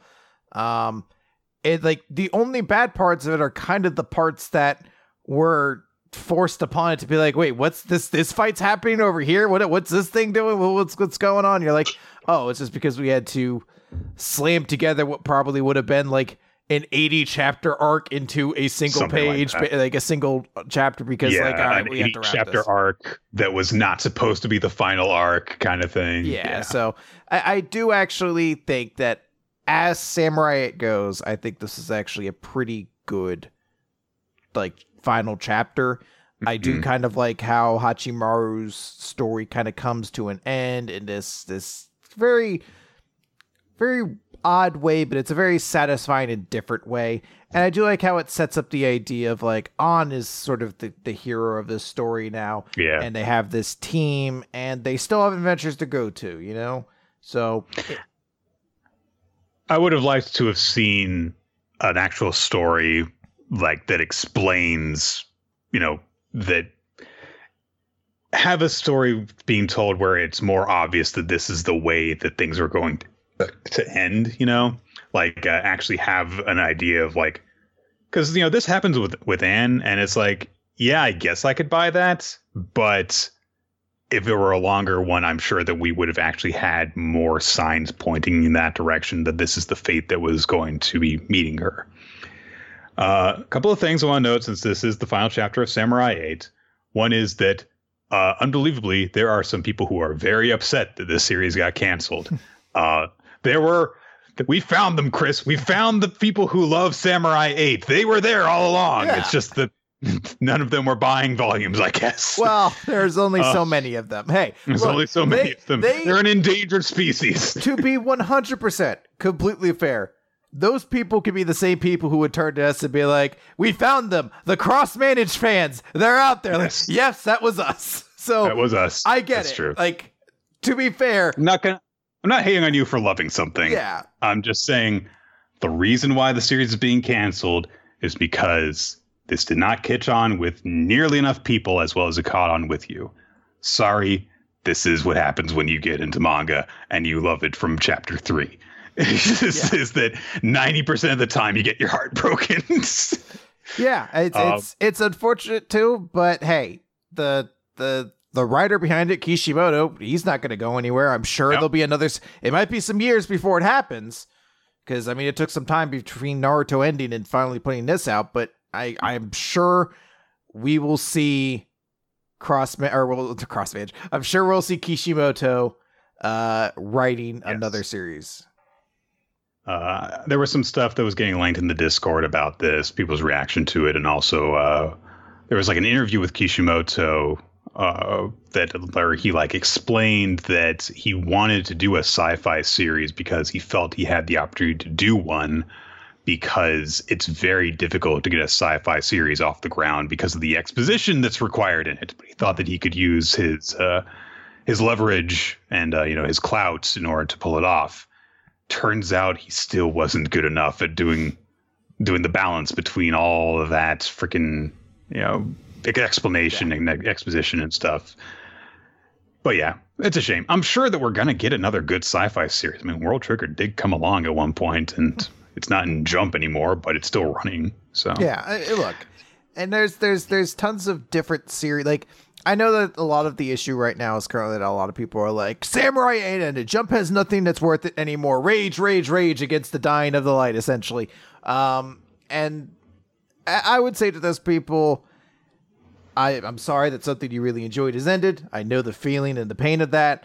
Uh, I would keep yourself optimistic and and keep looking forward. It's it's it's unfortunate. The the Shonen Jump machine can be a very cruel mistress at times, and there are plenty fantastic series that died way too early on. Uh, I myself cannot necessarily say that cha- that Samurai 8 was one of them for me, but I I know plenty others. I would Yeah. say keep your mind open and keep reading series because you'll I'm sure find other series you like in time. Also, just read Chainsaw Man. I'm 90% certain everybody who enjoyed Samurai 8 for the reasons they did are going to love the shit out of Chainsaw Man Yeah. anyway. Read Chainsaw Man. It'll fill the Samurai 8 shaped hole in your heart. Yeah. One last note because people keep on mentioning it in the chat. There was no Sen the silent in this chapter. What the fuck? And There's none. None. He, he was finally silent, Nick. He, He was like- finally silent. he's like, guys, you know what? I've said my piece. I'm gonna head out. I have nothing else to add to all this. He just keeps on delaying his his exit though. So I'm gonna let you guys get to what you're doing, and it's cool that you're like the protagonist now. Just want to say, you know, you d- don't don't cry for me. You know, I'm gonna go my own way, and you mm-hmm. go yours. So you know, parting is such sweet sorrow. So uh, come more things. He's like, hey, you know what? We had some good times together. Uh, female character who was my princess. We had some great moments together. Can't remember your name, but hey, we really, uh, really connected there. Um, Dog dude, I think we were supposed to arrest you, but hey, we didn't. So, you know, works out well for that. Uh, phew, what else? What else? Everybody else just like seven massive He, space come- he like comes over to Nanashi. Uh, oh, hair over the face person. Um, remember when we um, uh, we've never talked before. Oh, thank God. Phew, man, I thought I was going to be the asshole there. Anyways, That's what they call me. Sen the forgetful, you know. Sen the socially awkward. oh god, poor Sen. Samurai 8 is dead, but Sen the Silent will live forever. Yeah, Don't worry. Oh, that that's that should be the last page. It says Samurai 8 is ended. Thank you for reading. But then, like in tiny little letters at the end, but Sen the Silent will return.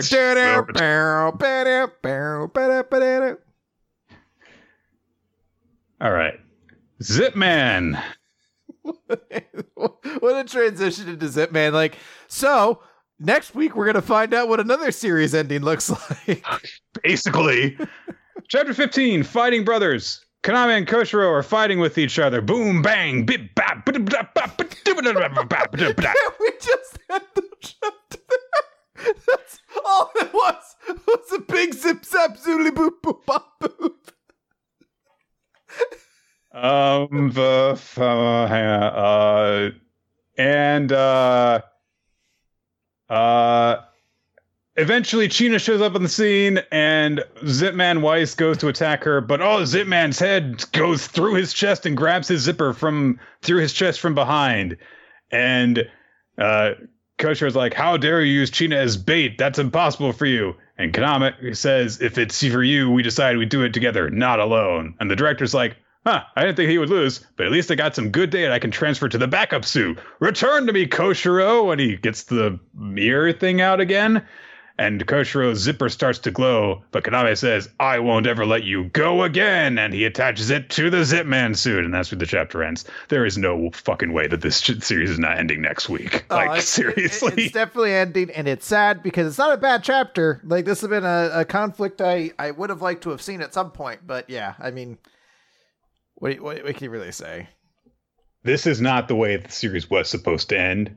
Mhm. Well, this is the way it was supposed to end, but this is not the way it was supposed to It's end. not the You know. speed at which it was supposed to end. Right. yeah. So- All right, let's talk about We Never Learn, Nick. Question 152 X equals Thumbelina Supercomputer Part 2. So we open up several months earlier from last chapter in spring. Yuiga's working at the udon shop. He's talking about how Ogata and Sekijo are roommates now.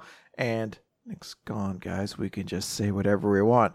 Uh, Sekijo's like, oh, have you seen my girlfriend? Because I love Ogata and I can't wait to try to marry her. You hear that, guys? She she said it. That means Nick owes me a pizza. Unfortunately, that's not how it works. But if you guys all just like buy into it, like if you really build it up, then I think he has to do it. What else is he going to do? Um, so yeah, she basically says, "Hey, Buy "Hey, into the false propaganda. See, I was listening the whole time. You can't pull one over on me. no." uh, we basically hear them saying like, "Oh yeah, we got this roommate, uh, this this apartment together. It's it's three rooms. It's a part like it's it's like super close to the station, and it's only twenty thousand yen. It's it's it's it's crazy." And Yue gives me like, "God damn it, it's that fucking apartment, isn't it?" So, uh. Yuiga goes in, sees the little girl, basically is like, oh, hey. Honestly, nothing really happens in this chapter. I, I guess I could just skip over this. He finds the little girl. Here's here's the thing. It's not that nothing happened in this chapter. So we so nothing happened happened. in the last. Yeah, nothing happened in the last chapter. Because there's a little bit we learn in this one, but literally everything that was established in the previous chapter is reestablished in this one. Yeah. So, So, there's really no point to the previous week. yeah. So like the little girl's there. Basically, is like, oh hey, someone's here. He's like, oh well, I she's a friendly ghost. I'll just introduce them. Maybe they can befriend her. Tries to introduce her. The where Yuiga? What are you talking about? There's no one there. And uh, she's like, oh, I guess if people don't have a strong sense of my presence, they can't really see me. Uh, there's some uh, weird jokes, and then they go out. uh, Yes. I guess this is a very strong ghost because she can leave the house and like follow them on shopping dates essentially. Uh, she explains that she has to be near the residence of the apartment in order to be able to leave its boundaries. So well, she says specifically, I can go anywhere I want as long as I'm with the residents of the apartment. Right. So, so it's part of the curse. yeah, it's such a weird rule to be like she can go on these sexy dates too. Uh, Ogata's trying on swimsuits. Sekijo Emphasis on sexy. Yeah. Uh, there's a couple poses. I'm like, was this Ogata posing like this, or is the camera choosing to create this pose? She literally does the Bobby Lashley pose Yeah. at one point. so where she's like, "Look at my ass." So it's it doesn't I mean, she's not adjusting the suit or anything. Yeah. So- she's just mooning the crowd, Nick. Boo! Boo you, Intercontinental Champion Bobby Lashley and mouthpiece Lio Rush. Boo! What a time capsule that is actually. it's so weird that it's like, yeah, what a very particular time that was now. That was only like, a year ago, too. Like, I'm not referring Yeah. to like seven years ago. You're just like, that yeah. was like that was like January to April of last year, and that was it. Like it's this weird thing where we're like, Bobby Lashley gets to do an entirely new program and identity once every six months. Anyway, he's fucking this man's wife now. oh, man. The cucking. anyway, that Uh, storyline's over now. Except it's back because Aleister Black needed an opponent and we couldn't put him in the battle royal. uh basically Yuiga's like they all look really great, but he's he's not you know looking at her super close. She's like, "Can you look at me when you say that, or is this too stimulating?" Oh, I thought that was Sorry, you so- slapping at the air in anger. You're like, "No!" Ha! yeah, that's it.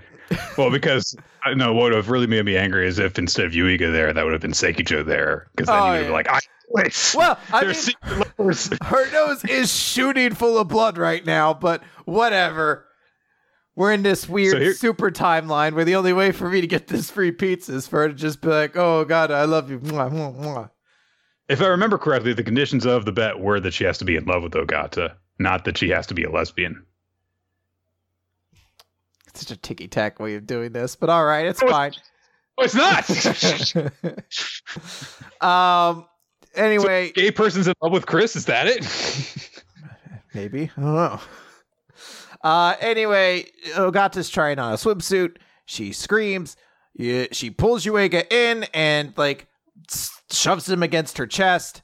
And she's like, "What are you talking about?" She's like, "I saw something in the mirror, and there's a spooky ghost." And they're basically like, "Yep, the ghost can be seen by other people, uh, basically, but only."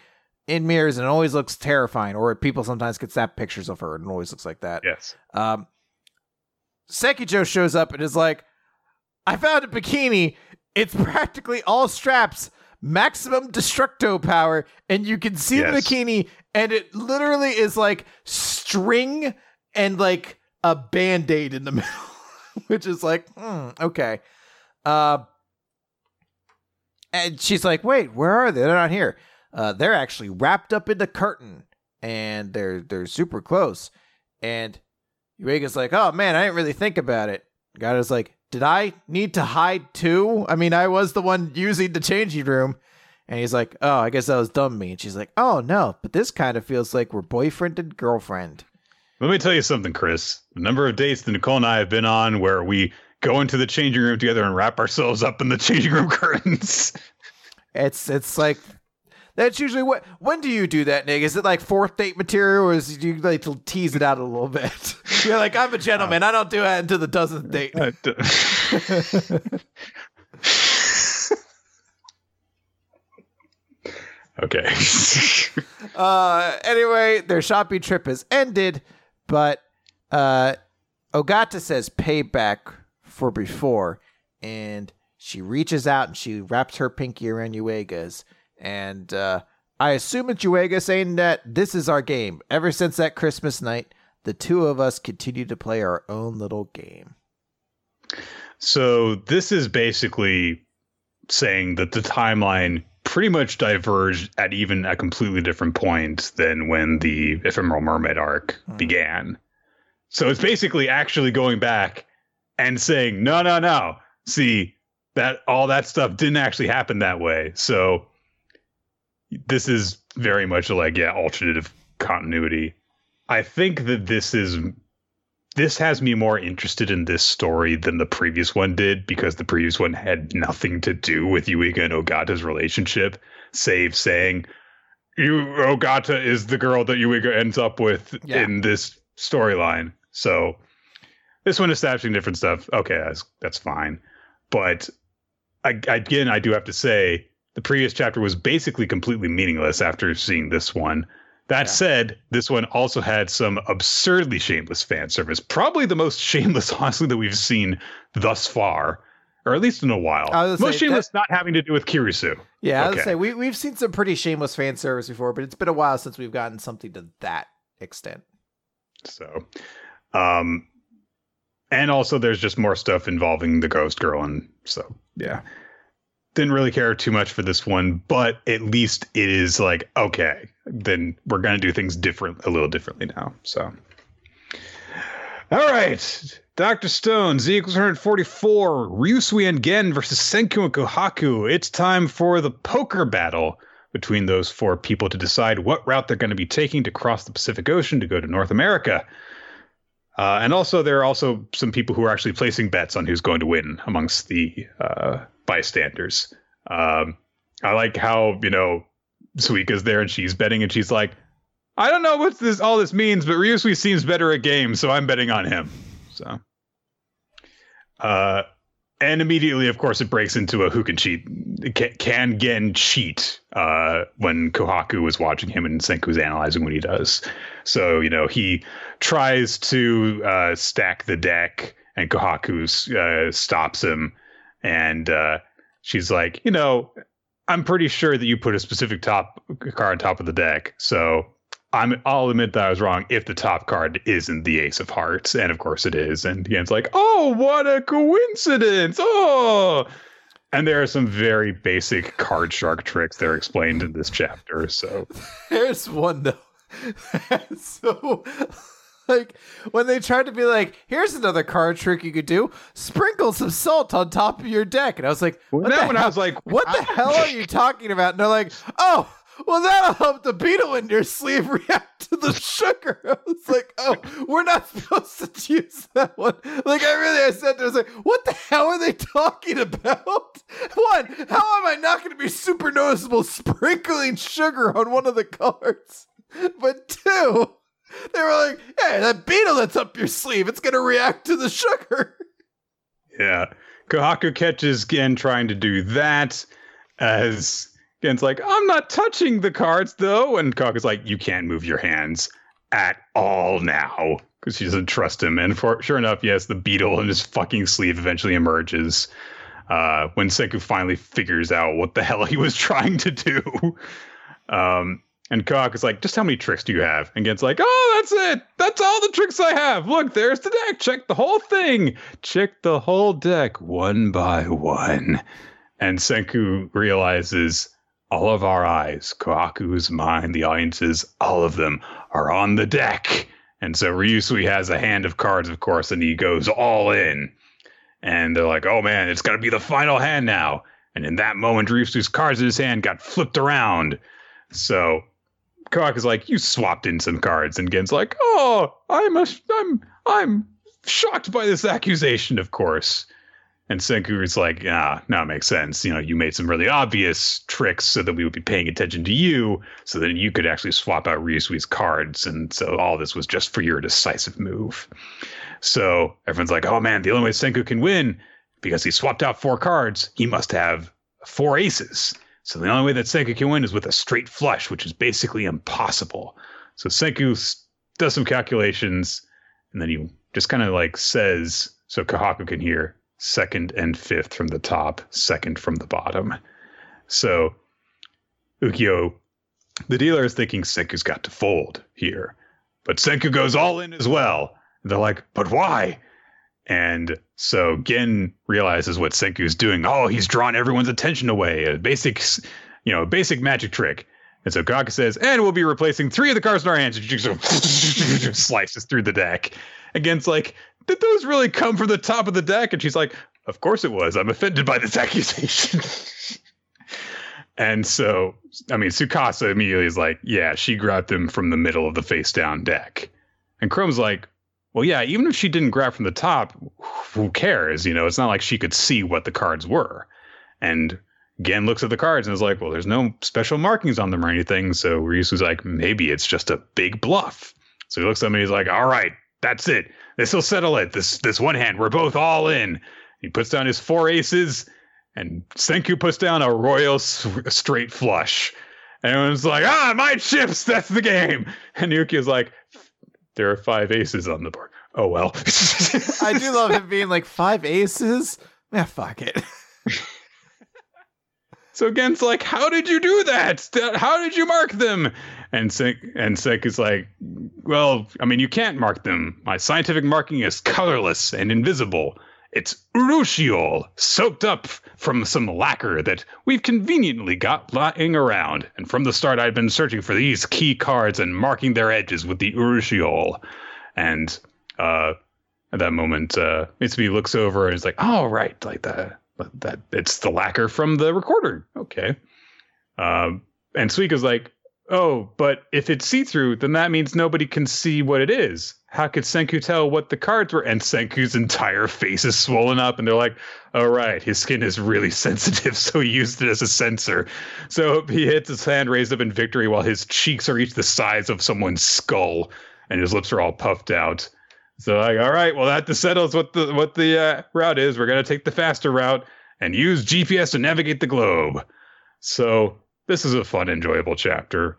Um, I don't really get exactly how he would have sensed it with the individual cards. I thought he would have just, you know, tracked them with his memory after the cards were shuffled repeatedly or something like that. But whatever. It's it's the Doctor Stone way of doing gambling, and it's it's silly and like a little bit dumb, but it's it's fun ultimately. Yes, it's and the Boichi has quite the stocking fetish. You could tell. Does he? Nah. Boichi, you know, thinks that a part of the woman's body is sexy. Nah. Um, but yeah, I mean, you know, the Inagaki way of gambling. Don't actually gamble, you know. So Chainsaw Man. Vroom vroom. Chapter 63 Trip to Hell. Beam has been knocked unconscious. Denji was has been crucified by the last nail. And Toka sees his master emerging from uh, a doorway as she applauds for him. She says, You did it, Toka. You completed the job I assigned to do. You've become a full fledged devil hunter. And Toka's like, all right, let's let's move him, master. But she pauses and she says, There's no need to move that body. You always follow my instructions diligently. There were times when I was hard on you, but it was all for your own good. And he's like, I don't know what you're talking. You're part of the family now too. And the, we get some flashbacks of the two of them spending time together. Uh, her kind of nestled against his chest, talking to him while he's in bed with some stuffed bears uh, them tracking down a fox and her holding up the fox's body. And she says, I'll tell you the secret to making a sophisticated doll. Take the human you'll turn into a doll and add emotions only humans have adoration, worship, pity, and the secret ingredient, guilt. And she puts her hand on his chest and he seizes up and he t- he just freezes and he's just completely obedient and docile now. And she says, It's finished. We cut to Santa, who is outside, and he walks in through the doors. Aki wakes up at this moment, sees Chuan Chi pick up the uh, bodyguard who was fighting her before, who goes, Wait! And she throws him out the window too. This is like the third person she's thrown outside so far. Uh, he summons she, the octopus. See, the problem is she thinks it's the Royal Rumble. So she's like, I've ah. eliminated like four people. I'm, I'm doing great. And then she doesn't realize that it's not a battle royale. So no, she's she can't win the title by count out, Chris. Mm. So fortunately, the bodyguard summons his octopus again, and it catches him right before his head's going to hit the ground. So Chuan Chi turns around. Aki is there. The angel devil is there. A few of the other bodyguards are there. And then all of a sudden, Aki gets a vi- uh, vision of the future, and he's like, "What the hell is this?" Um, the newly Dald, Toka, standing at attention. Santa is standing at attention, and Toka's master is now standing outside, and she and she says, "Bye bye, Grandpa." As Santa, quote unquote, turns his hand into a doll's blade and stabs himself through the chest as he declares, I offer my heart and my beloved children in exchange. Hell devil, call all living things in this department store to hell. And we cut over to a house somewhere where there are four children eating dinner, and then a finger starts to go across the page where they have appeared. So that's creepy. And Santa, quote unquote, is left lying in a pool of his own blood as literally everyone else who was in the fucking building is now in just a dark area, this abyss. Um, and Kobeni is there, and the Violence Devil are there. Denji's body is there, along with Toka. And everyone's just like, what the fuck is happening? As we cut to outside, where all the people who were thrown out through the window are just kind of looking up at it. And uh, the real Santa is sitting on a doll's back as she decrees, Have a good trip, Toka. And a hand falls from the sky and snatches the building. And we see everyone in a field with a countless number of doors in the sky. And they're in this flowery field, and there's a fucking bathtub there. As you do. Well, that was a trip. it's a pretty bonkers chapter. I like it though. Um, I guess we'll have to see exactly what the fuck happened next time, but this is this was crazy and a very interesting uh, development. So yeah, this is something that I'm sure like more time will help. Also, like I know there's a lot of people analyzing every step of this, like mm-hmm. as this happens and everything like that. I'm just somebody who tends to prefer to like let these sort of situations play out and then see it from afar.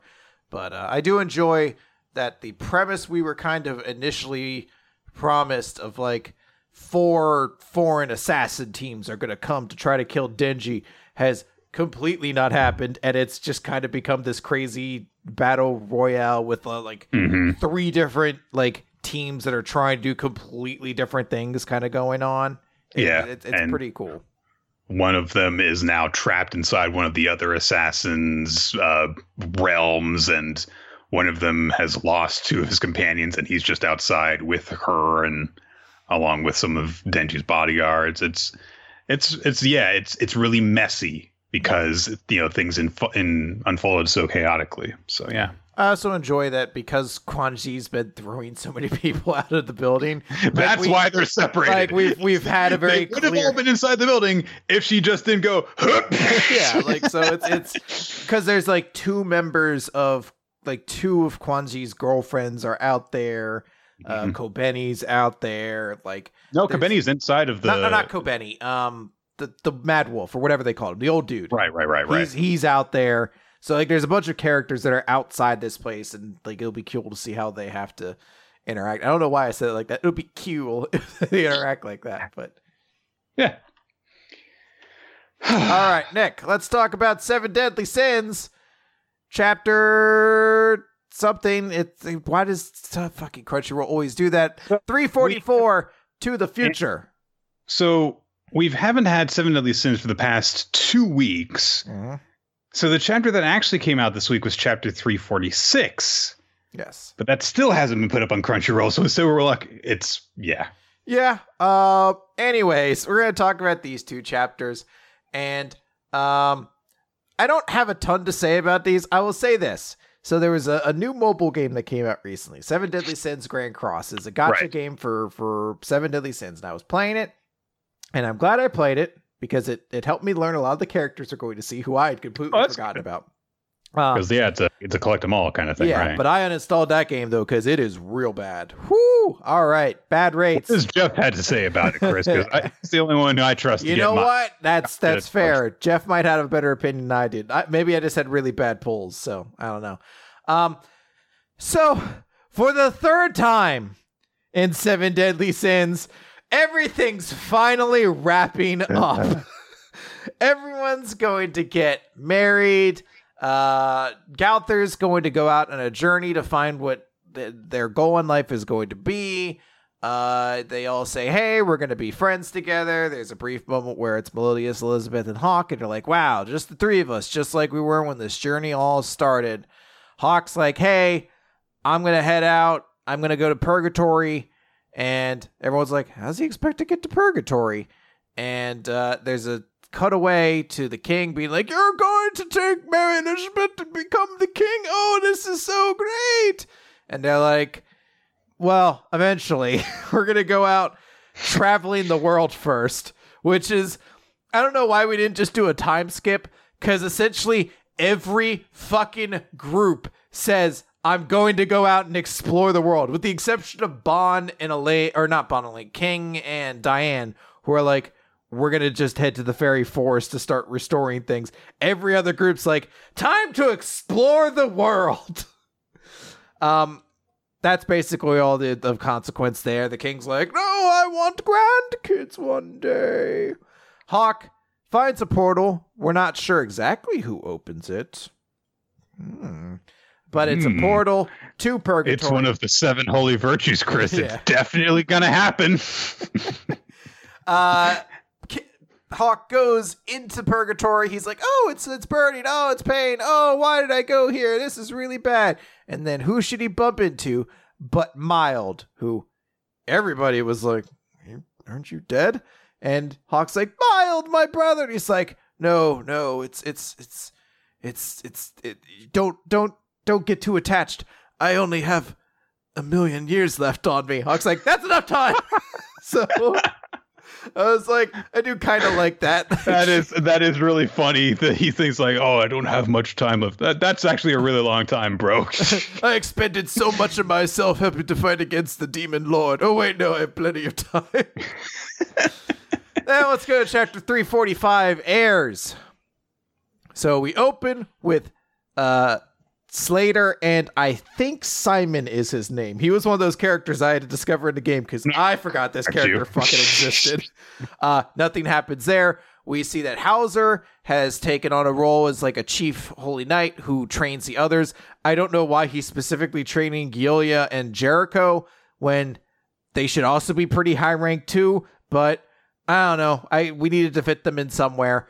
Uh Jericho gets a message like, "Hey, something's happening at Ban and Elaine." So she runs out. She's got to go do that thing.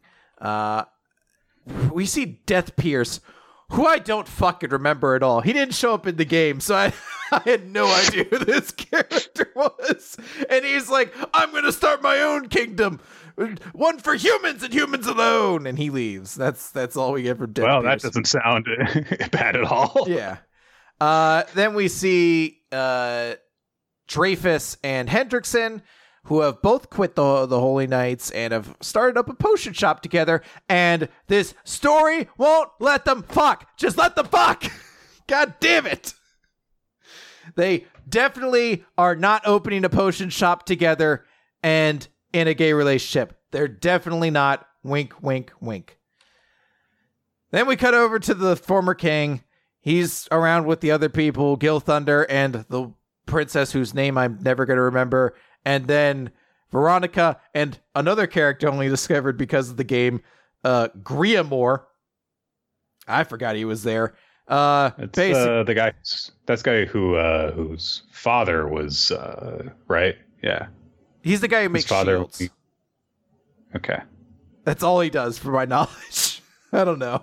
He's. I think. Anyway. Oh, he might be Dreyfus's son. I, I can't remember. Yes, they didn't really establish yes. that couple, like that relationship, so much.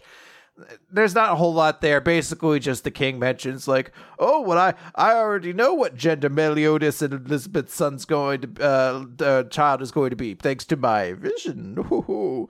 Um, we go to the forest.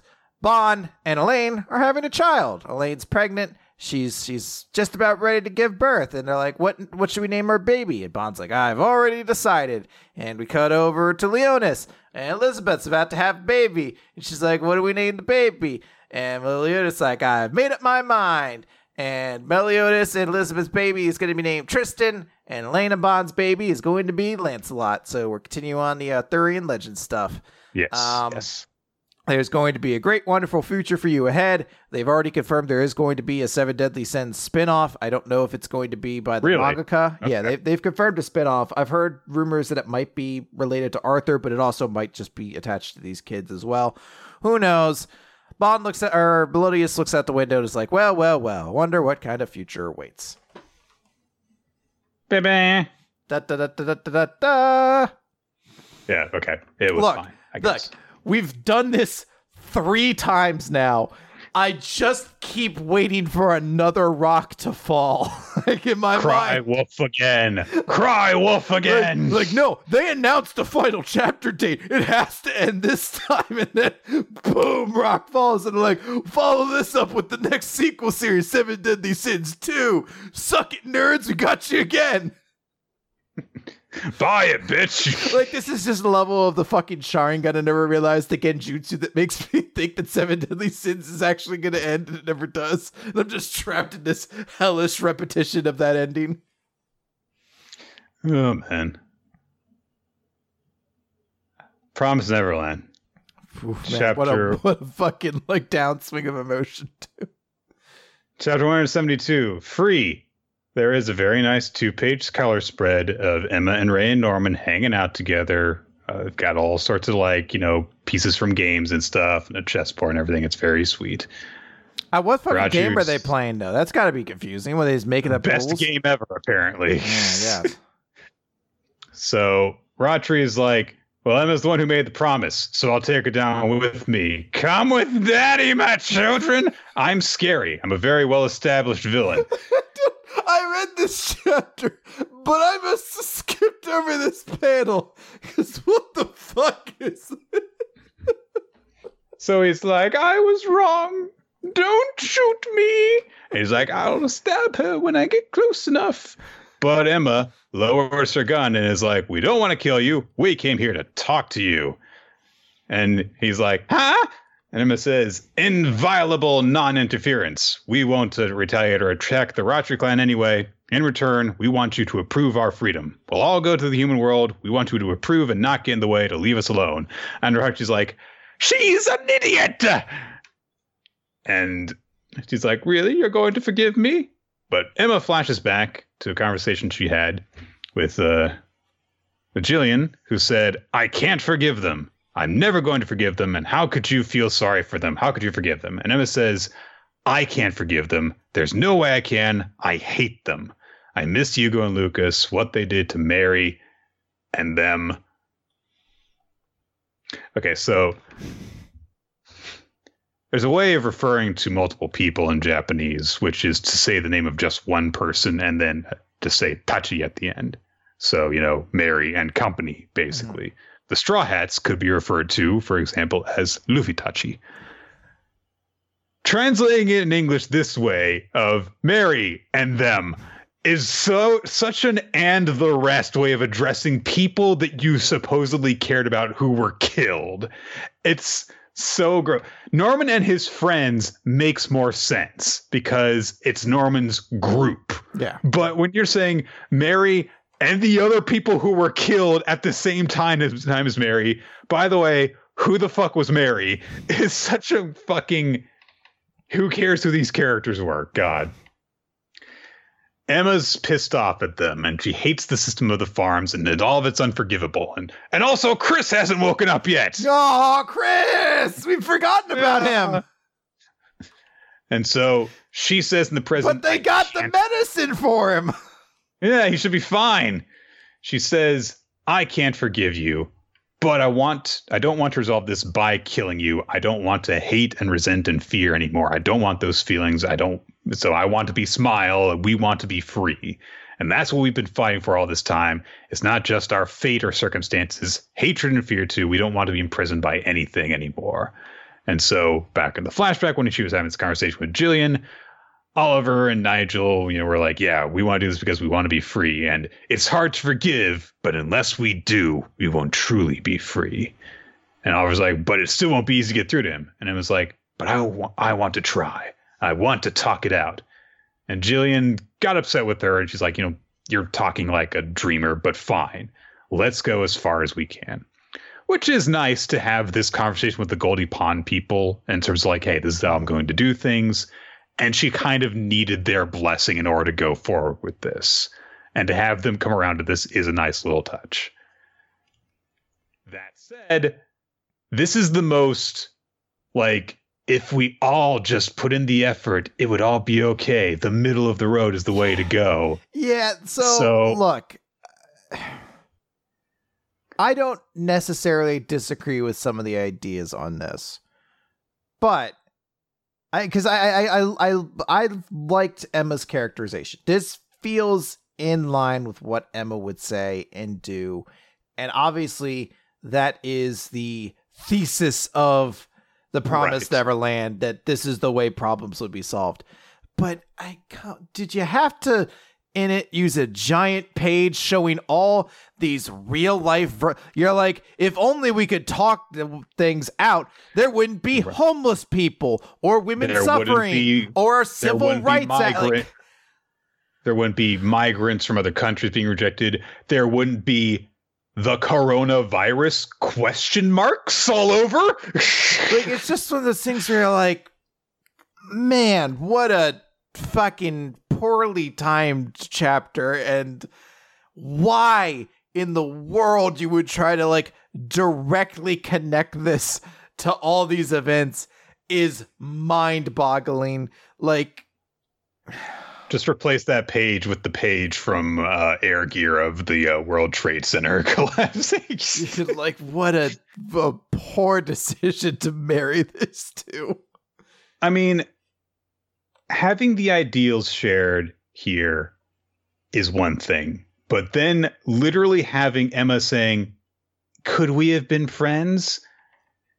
Just because our positions are different, we fight, denigrate, and hate each other. But if we take away our positions, if we could think that way, maybe we wouldn't have to hate each other. We are the world. we are the children. Fuck off. like it's just it's such a weird sentiment because it's also the scale of these things is all over the place one the coronavirus would have probably still happened like that's not something that you're just like if only we were friends the coronavirus wouldn't have happened like Now, That's- I think the idea there is that it's there wouldn't One be of the things that- riots there wouldn't be people denigrating each other because oh the coronavirus comes from China or Yeah. whatever. That is true.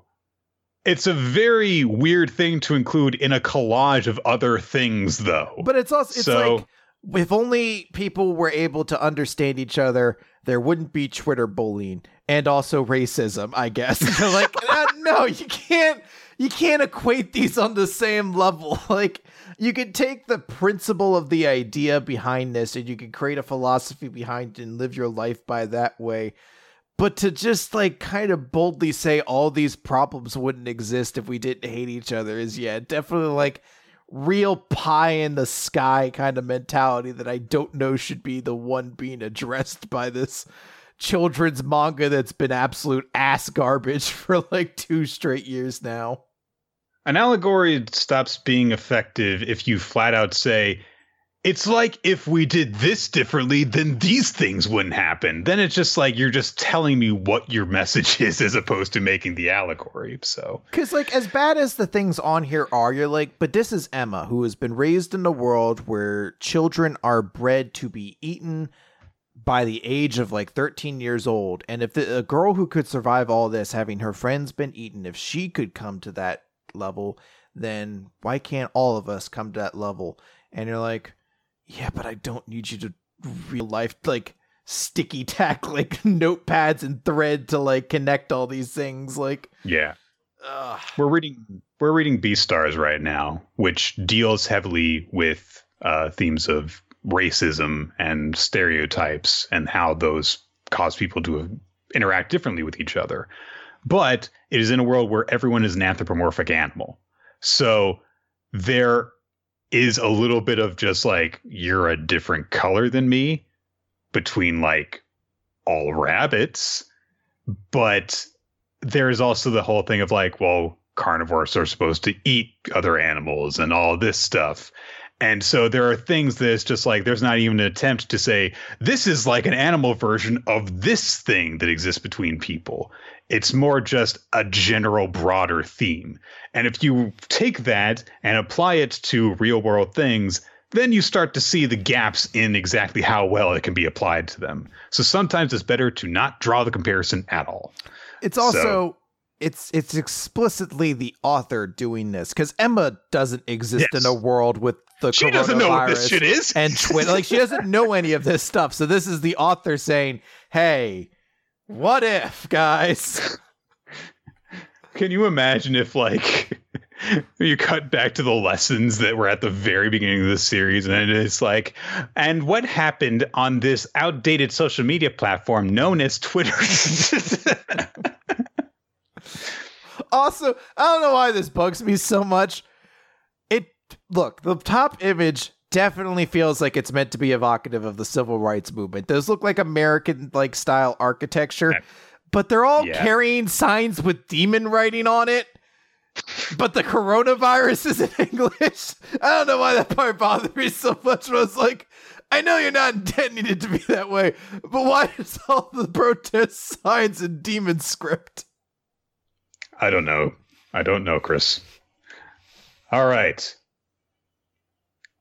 Emma says, you had your own sense of justice as you protected the two worlds. I was raised as Fu, and I can't ever forgive you for what you did, but there are people who are protected by the Ratri clan sacrificing us. I'm sure you had your own struggles, like protecting the world or choosing the world over your family. You also had a fate you were burned with from the moment you were born. So let's be free. We're all prisoners. The demons, humans, yes, yes, both you and us. But the world will change. We can change! Let's all change. If I can change, you can change, and we can all change. Let's do it. We ended the Cold War. I picked this dude up, and we did it. Let's decide, Mr. Kubichak, tear down that wall. Have you ever seen that? I think it's like a Funny or Die video, which is like a it's like a documentary about the end of of Rocky Four, where they treat it as history and what happened as a result of it. It's always going to be the most astonishing. I know I mentioned on the podcast before, but it'll never stop being amusing to me that they continued the Rocky franchise after that, and they they continued in a serious way, and no one at any point's like, "Hey, remember Rock that time you ended the Cold War? remember that time you had a robot butler?" Remember that time? Like, how did my dad die? Oh, hot dogging it out to the ring for 35 minutes and then just getting like punched in the neck and dying. Man, Rocky Four is such a stupid movie. Emma says, Let's end the thousand years of suffering. She extends her hand to Ratri and says, Let's live together. And he's like, What the fuck is this girl is talking about as the chapter ends? Black Clover, chapter 244. All right, let's talk Black Clover. Zip, zip. Uh, because Chainsaw Man or uh, Zip Man can't do that anymore. Uh, Cinderella Gray, page 244. So, Asta's fighting. Uh, Gravity Guy, I think, activates an ability called Heavy Infighting to make his fists super heavy with gravity and then just starts punching the shit out of Asta.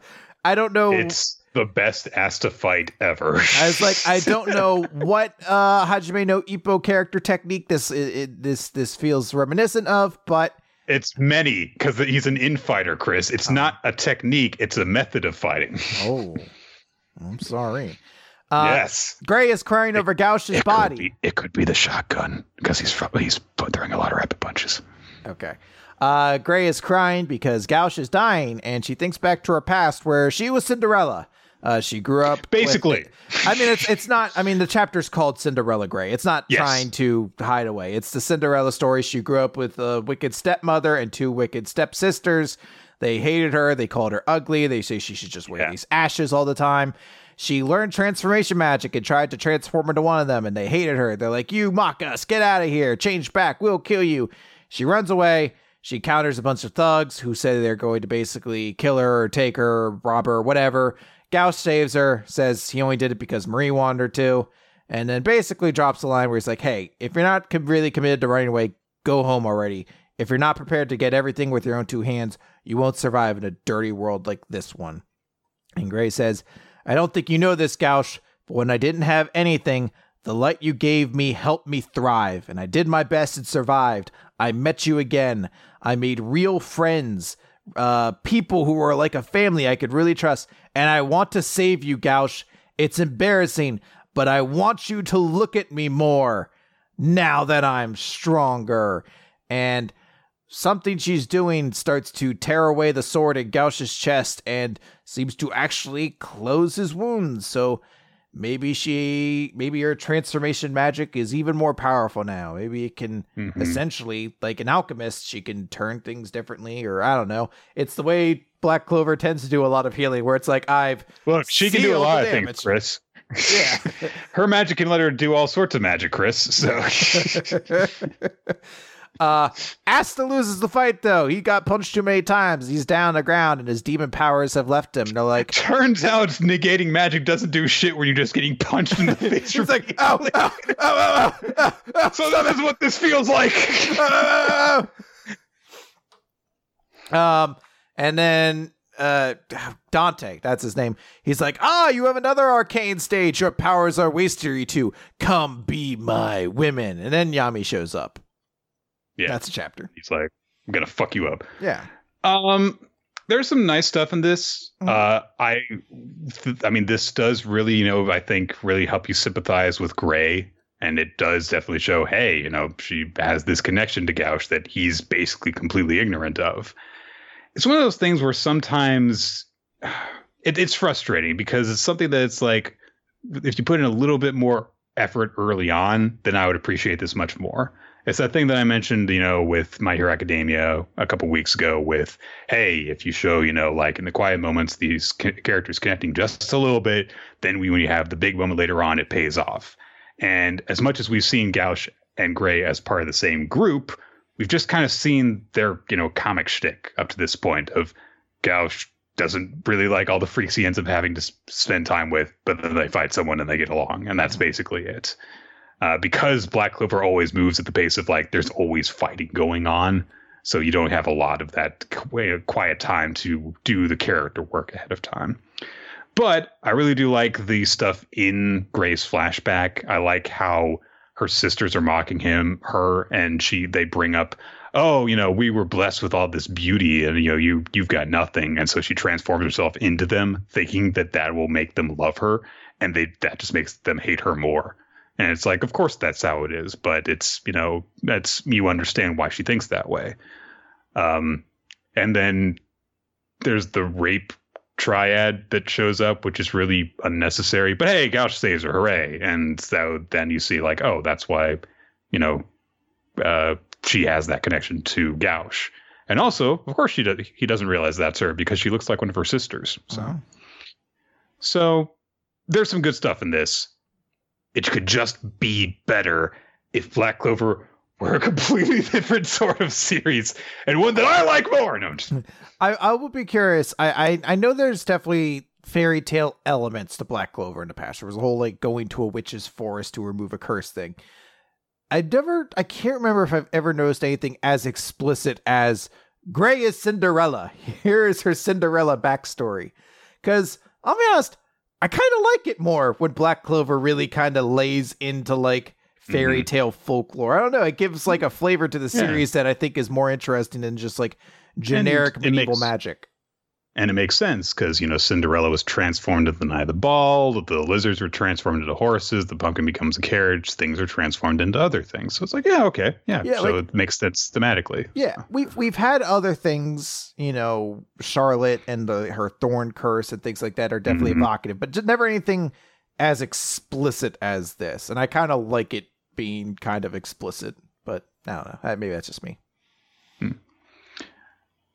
So if we go back to the um, the Heart Kingdom, and there's a, a a crab there that's leading all the fish in a song. Ooh, I hope it's the song from Kingdom Hearts 2. Let's have some fishy fun.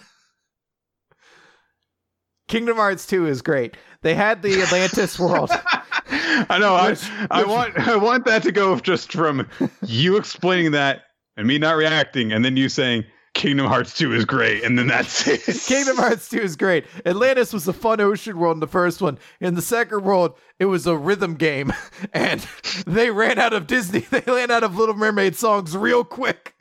So, so they just had to make up more ones. well, I think they start you off with it because they're like, we want Under the Sea and uh part of your world to be like the big song, like the final ones. Like you, I, I feel like you finish with like Under the Sea or something like that. Maybe no, I think there's actually like a it's the Killing Ursula fight, but like they want you to build up to it.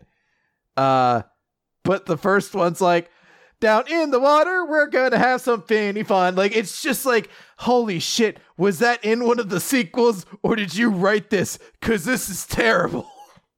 And also, everyone who's shitting on the first level in Kingdom Hearts 1, fuck you. Underwater levels are always the best. You're wrong.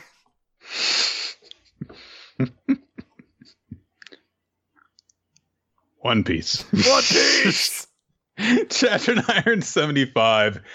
Kinemon's clever trick. Uh, we see that uh, where did Sh- Shinobu go last time when Kanjuro suddenly had Momonosuke? He drew some snakes and had them tie her up, I guess. Um, and of course, Kanjuro is just reacting to Luffy's group having arrived.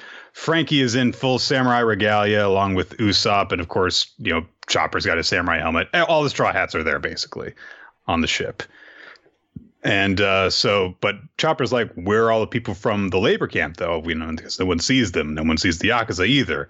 And uh, so basically, none of the Straw Hats know where this army was supposed to, to be. To be. So what's going on? So um, they're like, well, did they get into trouble? So Kinemon shouts over to them that the plan had has been leaked, and Luffy's just like, and uh, so you know, they're like, I don't know what's happened to them. So you know, um, some of the beast pirates are like, we might have failed to destroy the lion ship, but we made sure to sink every boat lined up at Itachi port last night. And on Shogun Orochi's orders, we took down every great bridge that connects the regions. That's why none of your friends showed up. And even if they had made it, they wouldn't be getting to Onigashima without ships. If you miss this opportunity, you'll never get another chance. Because all the rebels we've lured into the open are going to die slowly and painfully starting tomorrow. The alliance of the and also they declare also Animal Kingdom Pirates and Beast Mom Big Mom Pirates are working together, and everyone's like, oh shit, Big Mom and Kaido are working together. So what they're like, you've only got three tiny pirate ships. What are you gonna do now? And they point their cannons at them, and Luffy and Law and Kid are all like, everyone get behind me. I'm gonna throw down with everyone at once. Um, and so they get in, all go into action at once. Kid uses his punk rotten. Luffy goes into his Boundman form, and Law uses his room, and they're just immediately blowing shit up. I like how they start going into action, and immediately the Beast Pirates, who were talking all this shit, were like, "Well, hang on a second. so, uh, they all three captains are kind of squabbling after they've wrecked one of the ships, so that worked. But then the Kyoshiro family shows up, and everyone's and all of the Animal Kingdom pirates are like, "We're saved." Uh, so, and they say, "Look, uh, Lord Orochi ordered for them to be sunk, so that's what we've got to do." And Kyoshiro says, "Sink the enemy, you say? Allow me." And he pulls out his sword and he swings it, and one of the Animal Kingdom ships gets cut, a, a third of it cut off very easily. So everyone's like, ah, why are you doing this? And they're like, oh, hey, it's the Yakuza boss who took after Hyogoro. And he shouts over to them and says, I am a Yakuza of the Flower Capital. The people there call me Napping Kyoshiro. The 200 men of the Kyoshiro family are at your disposal for this raid. And everyone wants to know why he's doing this. And he says, the favor and debt I owe the, the Kozuki clan is immeasurable. The people believed it to be caused by Lord Oden's rampage, but they're wrong. And he basically, uh, he was wearing a wig this whole time. So, hey, it's Denjiro. Getting like, oh my a, gosh. It's got to be such a tough wig to wear, too, because it's so front heavy. Yeah.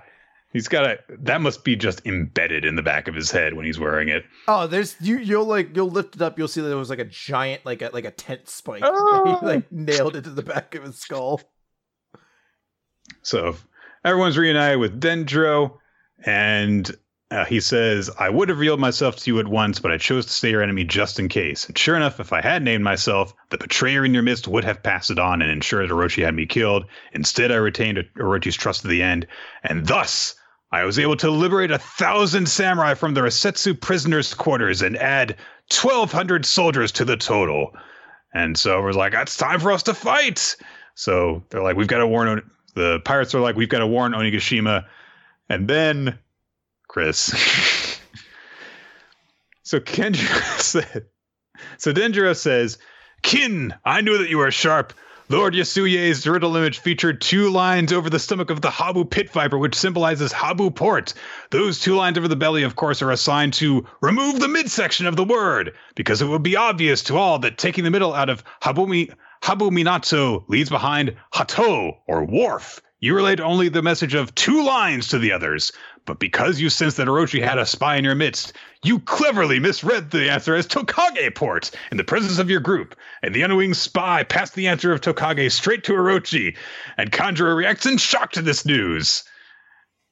Denjiro says, Such is the foolishness of a man who lies fallow in the capital for too long. Orochi misjudged the distance between locations and chose to make his move last night. But by that time, all of your allied forces were done crossing the bridges, and all the ships you needed had left the port. The ones they sank were those left behind. So the 4,200 soldiers you rallied followed the plan perfectly, hiding themselves behind the maple forest along the wharf at Habu Port, that place so beloved by Lord Yasuie, until the moment of the plan had arrived.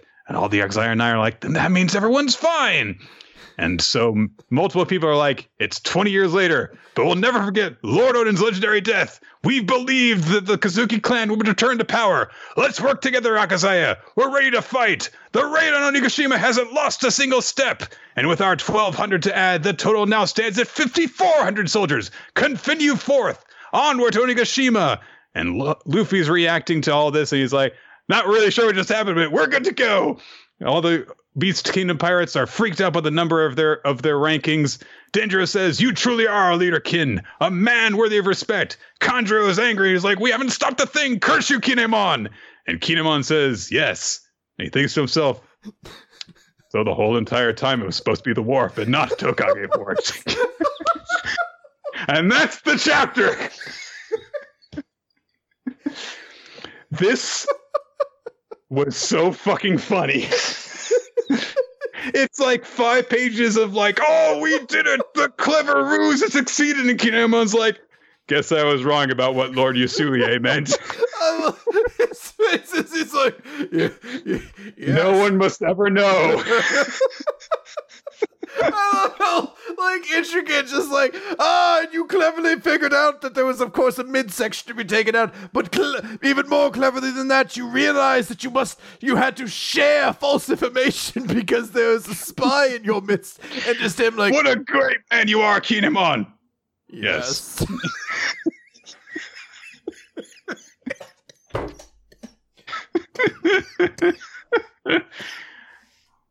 Fuck! It's such a funny chapter. God It's- damn. It's so silly because this is like the big moment of triumph. All the samurai are here, and Kimon's like, "Whoops, no one must ever He oh, know." just fell ass backward into it. Fuck, man, it's so funny. So it wasn't some chess master that decided this maneuver. It was just pure dumb luck. Yeah. So God damn it. I love it. wonderful, wonderful chapter. All right, that's it for weekly manga recap. We've been going at this for a while because there was a lot to discuss. So let's name our favorites this week, Chris. Uh, Favorite chapter. Favorite chapter, I'm going to give it to One Piece. It was a super funny chapter. I love that we actually did get the cool moment too of like, hey, the the the armada is still here, the fleet's still here, all these people are here, and let's let's ride off to Onigashima. But like it's it's such a great like change to after like the triumphant moment of last chapter where all the the straw hats you know like the the lions rise We're up here and need a fight. and this one like continues it but goes for a different tone of like and thank god to our brilliant wise leader Kinemon and him like yeah sure guys Like they all but like bring him up on stage to give him a, an award or something, and he's like, "Yeah." uh, my favorite series is going to be Chainsaw Man. I really liked the turn that the battle took, and I love how confusing and bizarre everything is. My MVP, however, is going to be Kinemon. That's fair For all the best and worst reasons. So Uh, I'm gonna give my MVP to Gray for Black Clover. I thought this was a really well needed chapter for. I kind of like what this is doing for her character, and I, I think it's gonna make things more interesting for her going forward. we had some highs and some lows this week on Weekly Manga Recap. So yeah, Uh, the audience, Good. by the So- way, picked Chainsaw Man for their chapter of the week, and Toka's Master, who we don't know the name of yet, for the character of the week. All right. Well, that's going to do it, everyone. Thanks for joining us here on the live recording of the show on twitch.tv slash RoloT, where we record Wednesdays around 7.30 to 8 Eastern st- time each evening. You can follow us on Twitter at WMR Podcast, at RoloT, and at Nick F Time. Those latter two are your hosts' accounts, and WMR Podcast is the official podcast account to follow for updates when stuff gets posted on weeklymangarecap.podbean.com, where you can check out all of our past episodes, as well as on iTunes and all that kind of stuff. Comment and rate so that we can rise in the ranks of the hobby section and defeat the woodworkers. Mm-hmm. You can send us feedback by joining the Discord channel. That is also where you can just discuss with other people the recap chapters, the series that we're going to actually be covering, uh, all that kind of stuff. And you can also find a link to the Google Doc that uh, Ninja X3i maintains, where we keep track of our recommendations, the audience votes, and all that stuff. Special thanks go out to our Patreon supporters. You allow us to create bonus content for you guys to enjoy. We recently recorded a special as explained by manga thing, so look out for that soon. And special thanks to Infamous Planet for the new frame for the visual version of this of the podcast. To Steve Man, our tile artist, to uh, Milo Jack Stillitz and Wesley L. Cheddar for making the opening sequence for WMR. And that's going to do it. Yep. All right. Now let's head off into the sunset, Nick, as we often do. Well, it's dark out already, Chris. Oh It's, no! uh, well, we're gonna have to wait here until tomorrow then. Okay, let's just sit here. When is sunset again? Um, Uh, Six- six- six thirty six- PM? Six, six, something. Yeah, I think it changes Oh, based that's- on region. okay. Technically, our sunrises won't even be exactly the same, so one of us is probably gonna have to sit here a little bit longer than everybody else. Oh, that's going to be awkward. Yeah. Let's just sit, let's just wait here quietly for the next 23 hours then. All right. Did you see uh did you see any AEW recently? Uh, yeah, I watched the uh, the sh- the broadcast they did last week. It was actually really good, despite the uh, lack of crowd. They were very creative in uh, what they did with them. That's cool. You got a Still, you got a sir? you got a toilet paper? oh yeah, fine. Okay, Yeah. that's, that's good. Uh, you to get food lately? I hear if you're having trouble going to the grocery store, it's uh, you want to try hitting up the Asian markets and or stuff like that. So. Yeah, ironically, Target, uh, the Target by me is actually really well stocked. Like that was the That's good. place I hit up. Yeah. Actually, I was at the grocery store the other day and I, I grabbed some hamburger beat and like a lady like ran me down like the store to be like, no, you get a two for one. It was, it was very sweet. Oh, that's nice. Yeah. Yeah, Good to know. I coughed into her ear as I walked by. I just wanted to cool. demonstrate my superiority.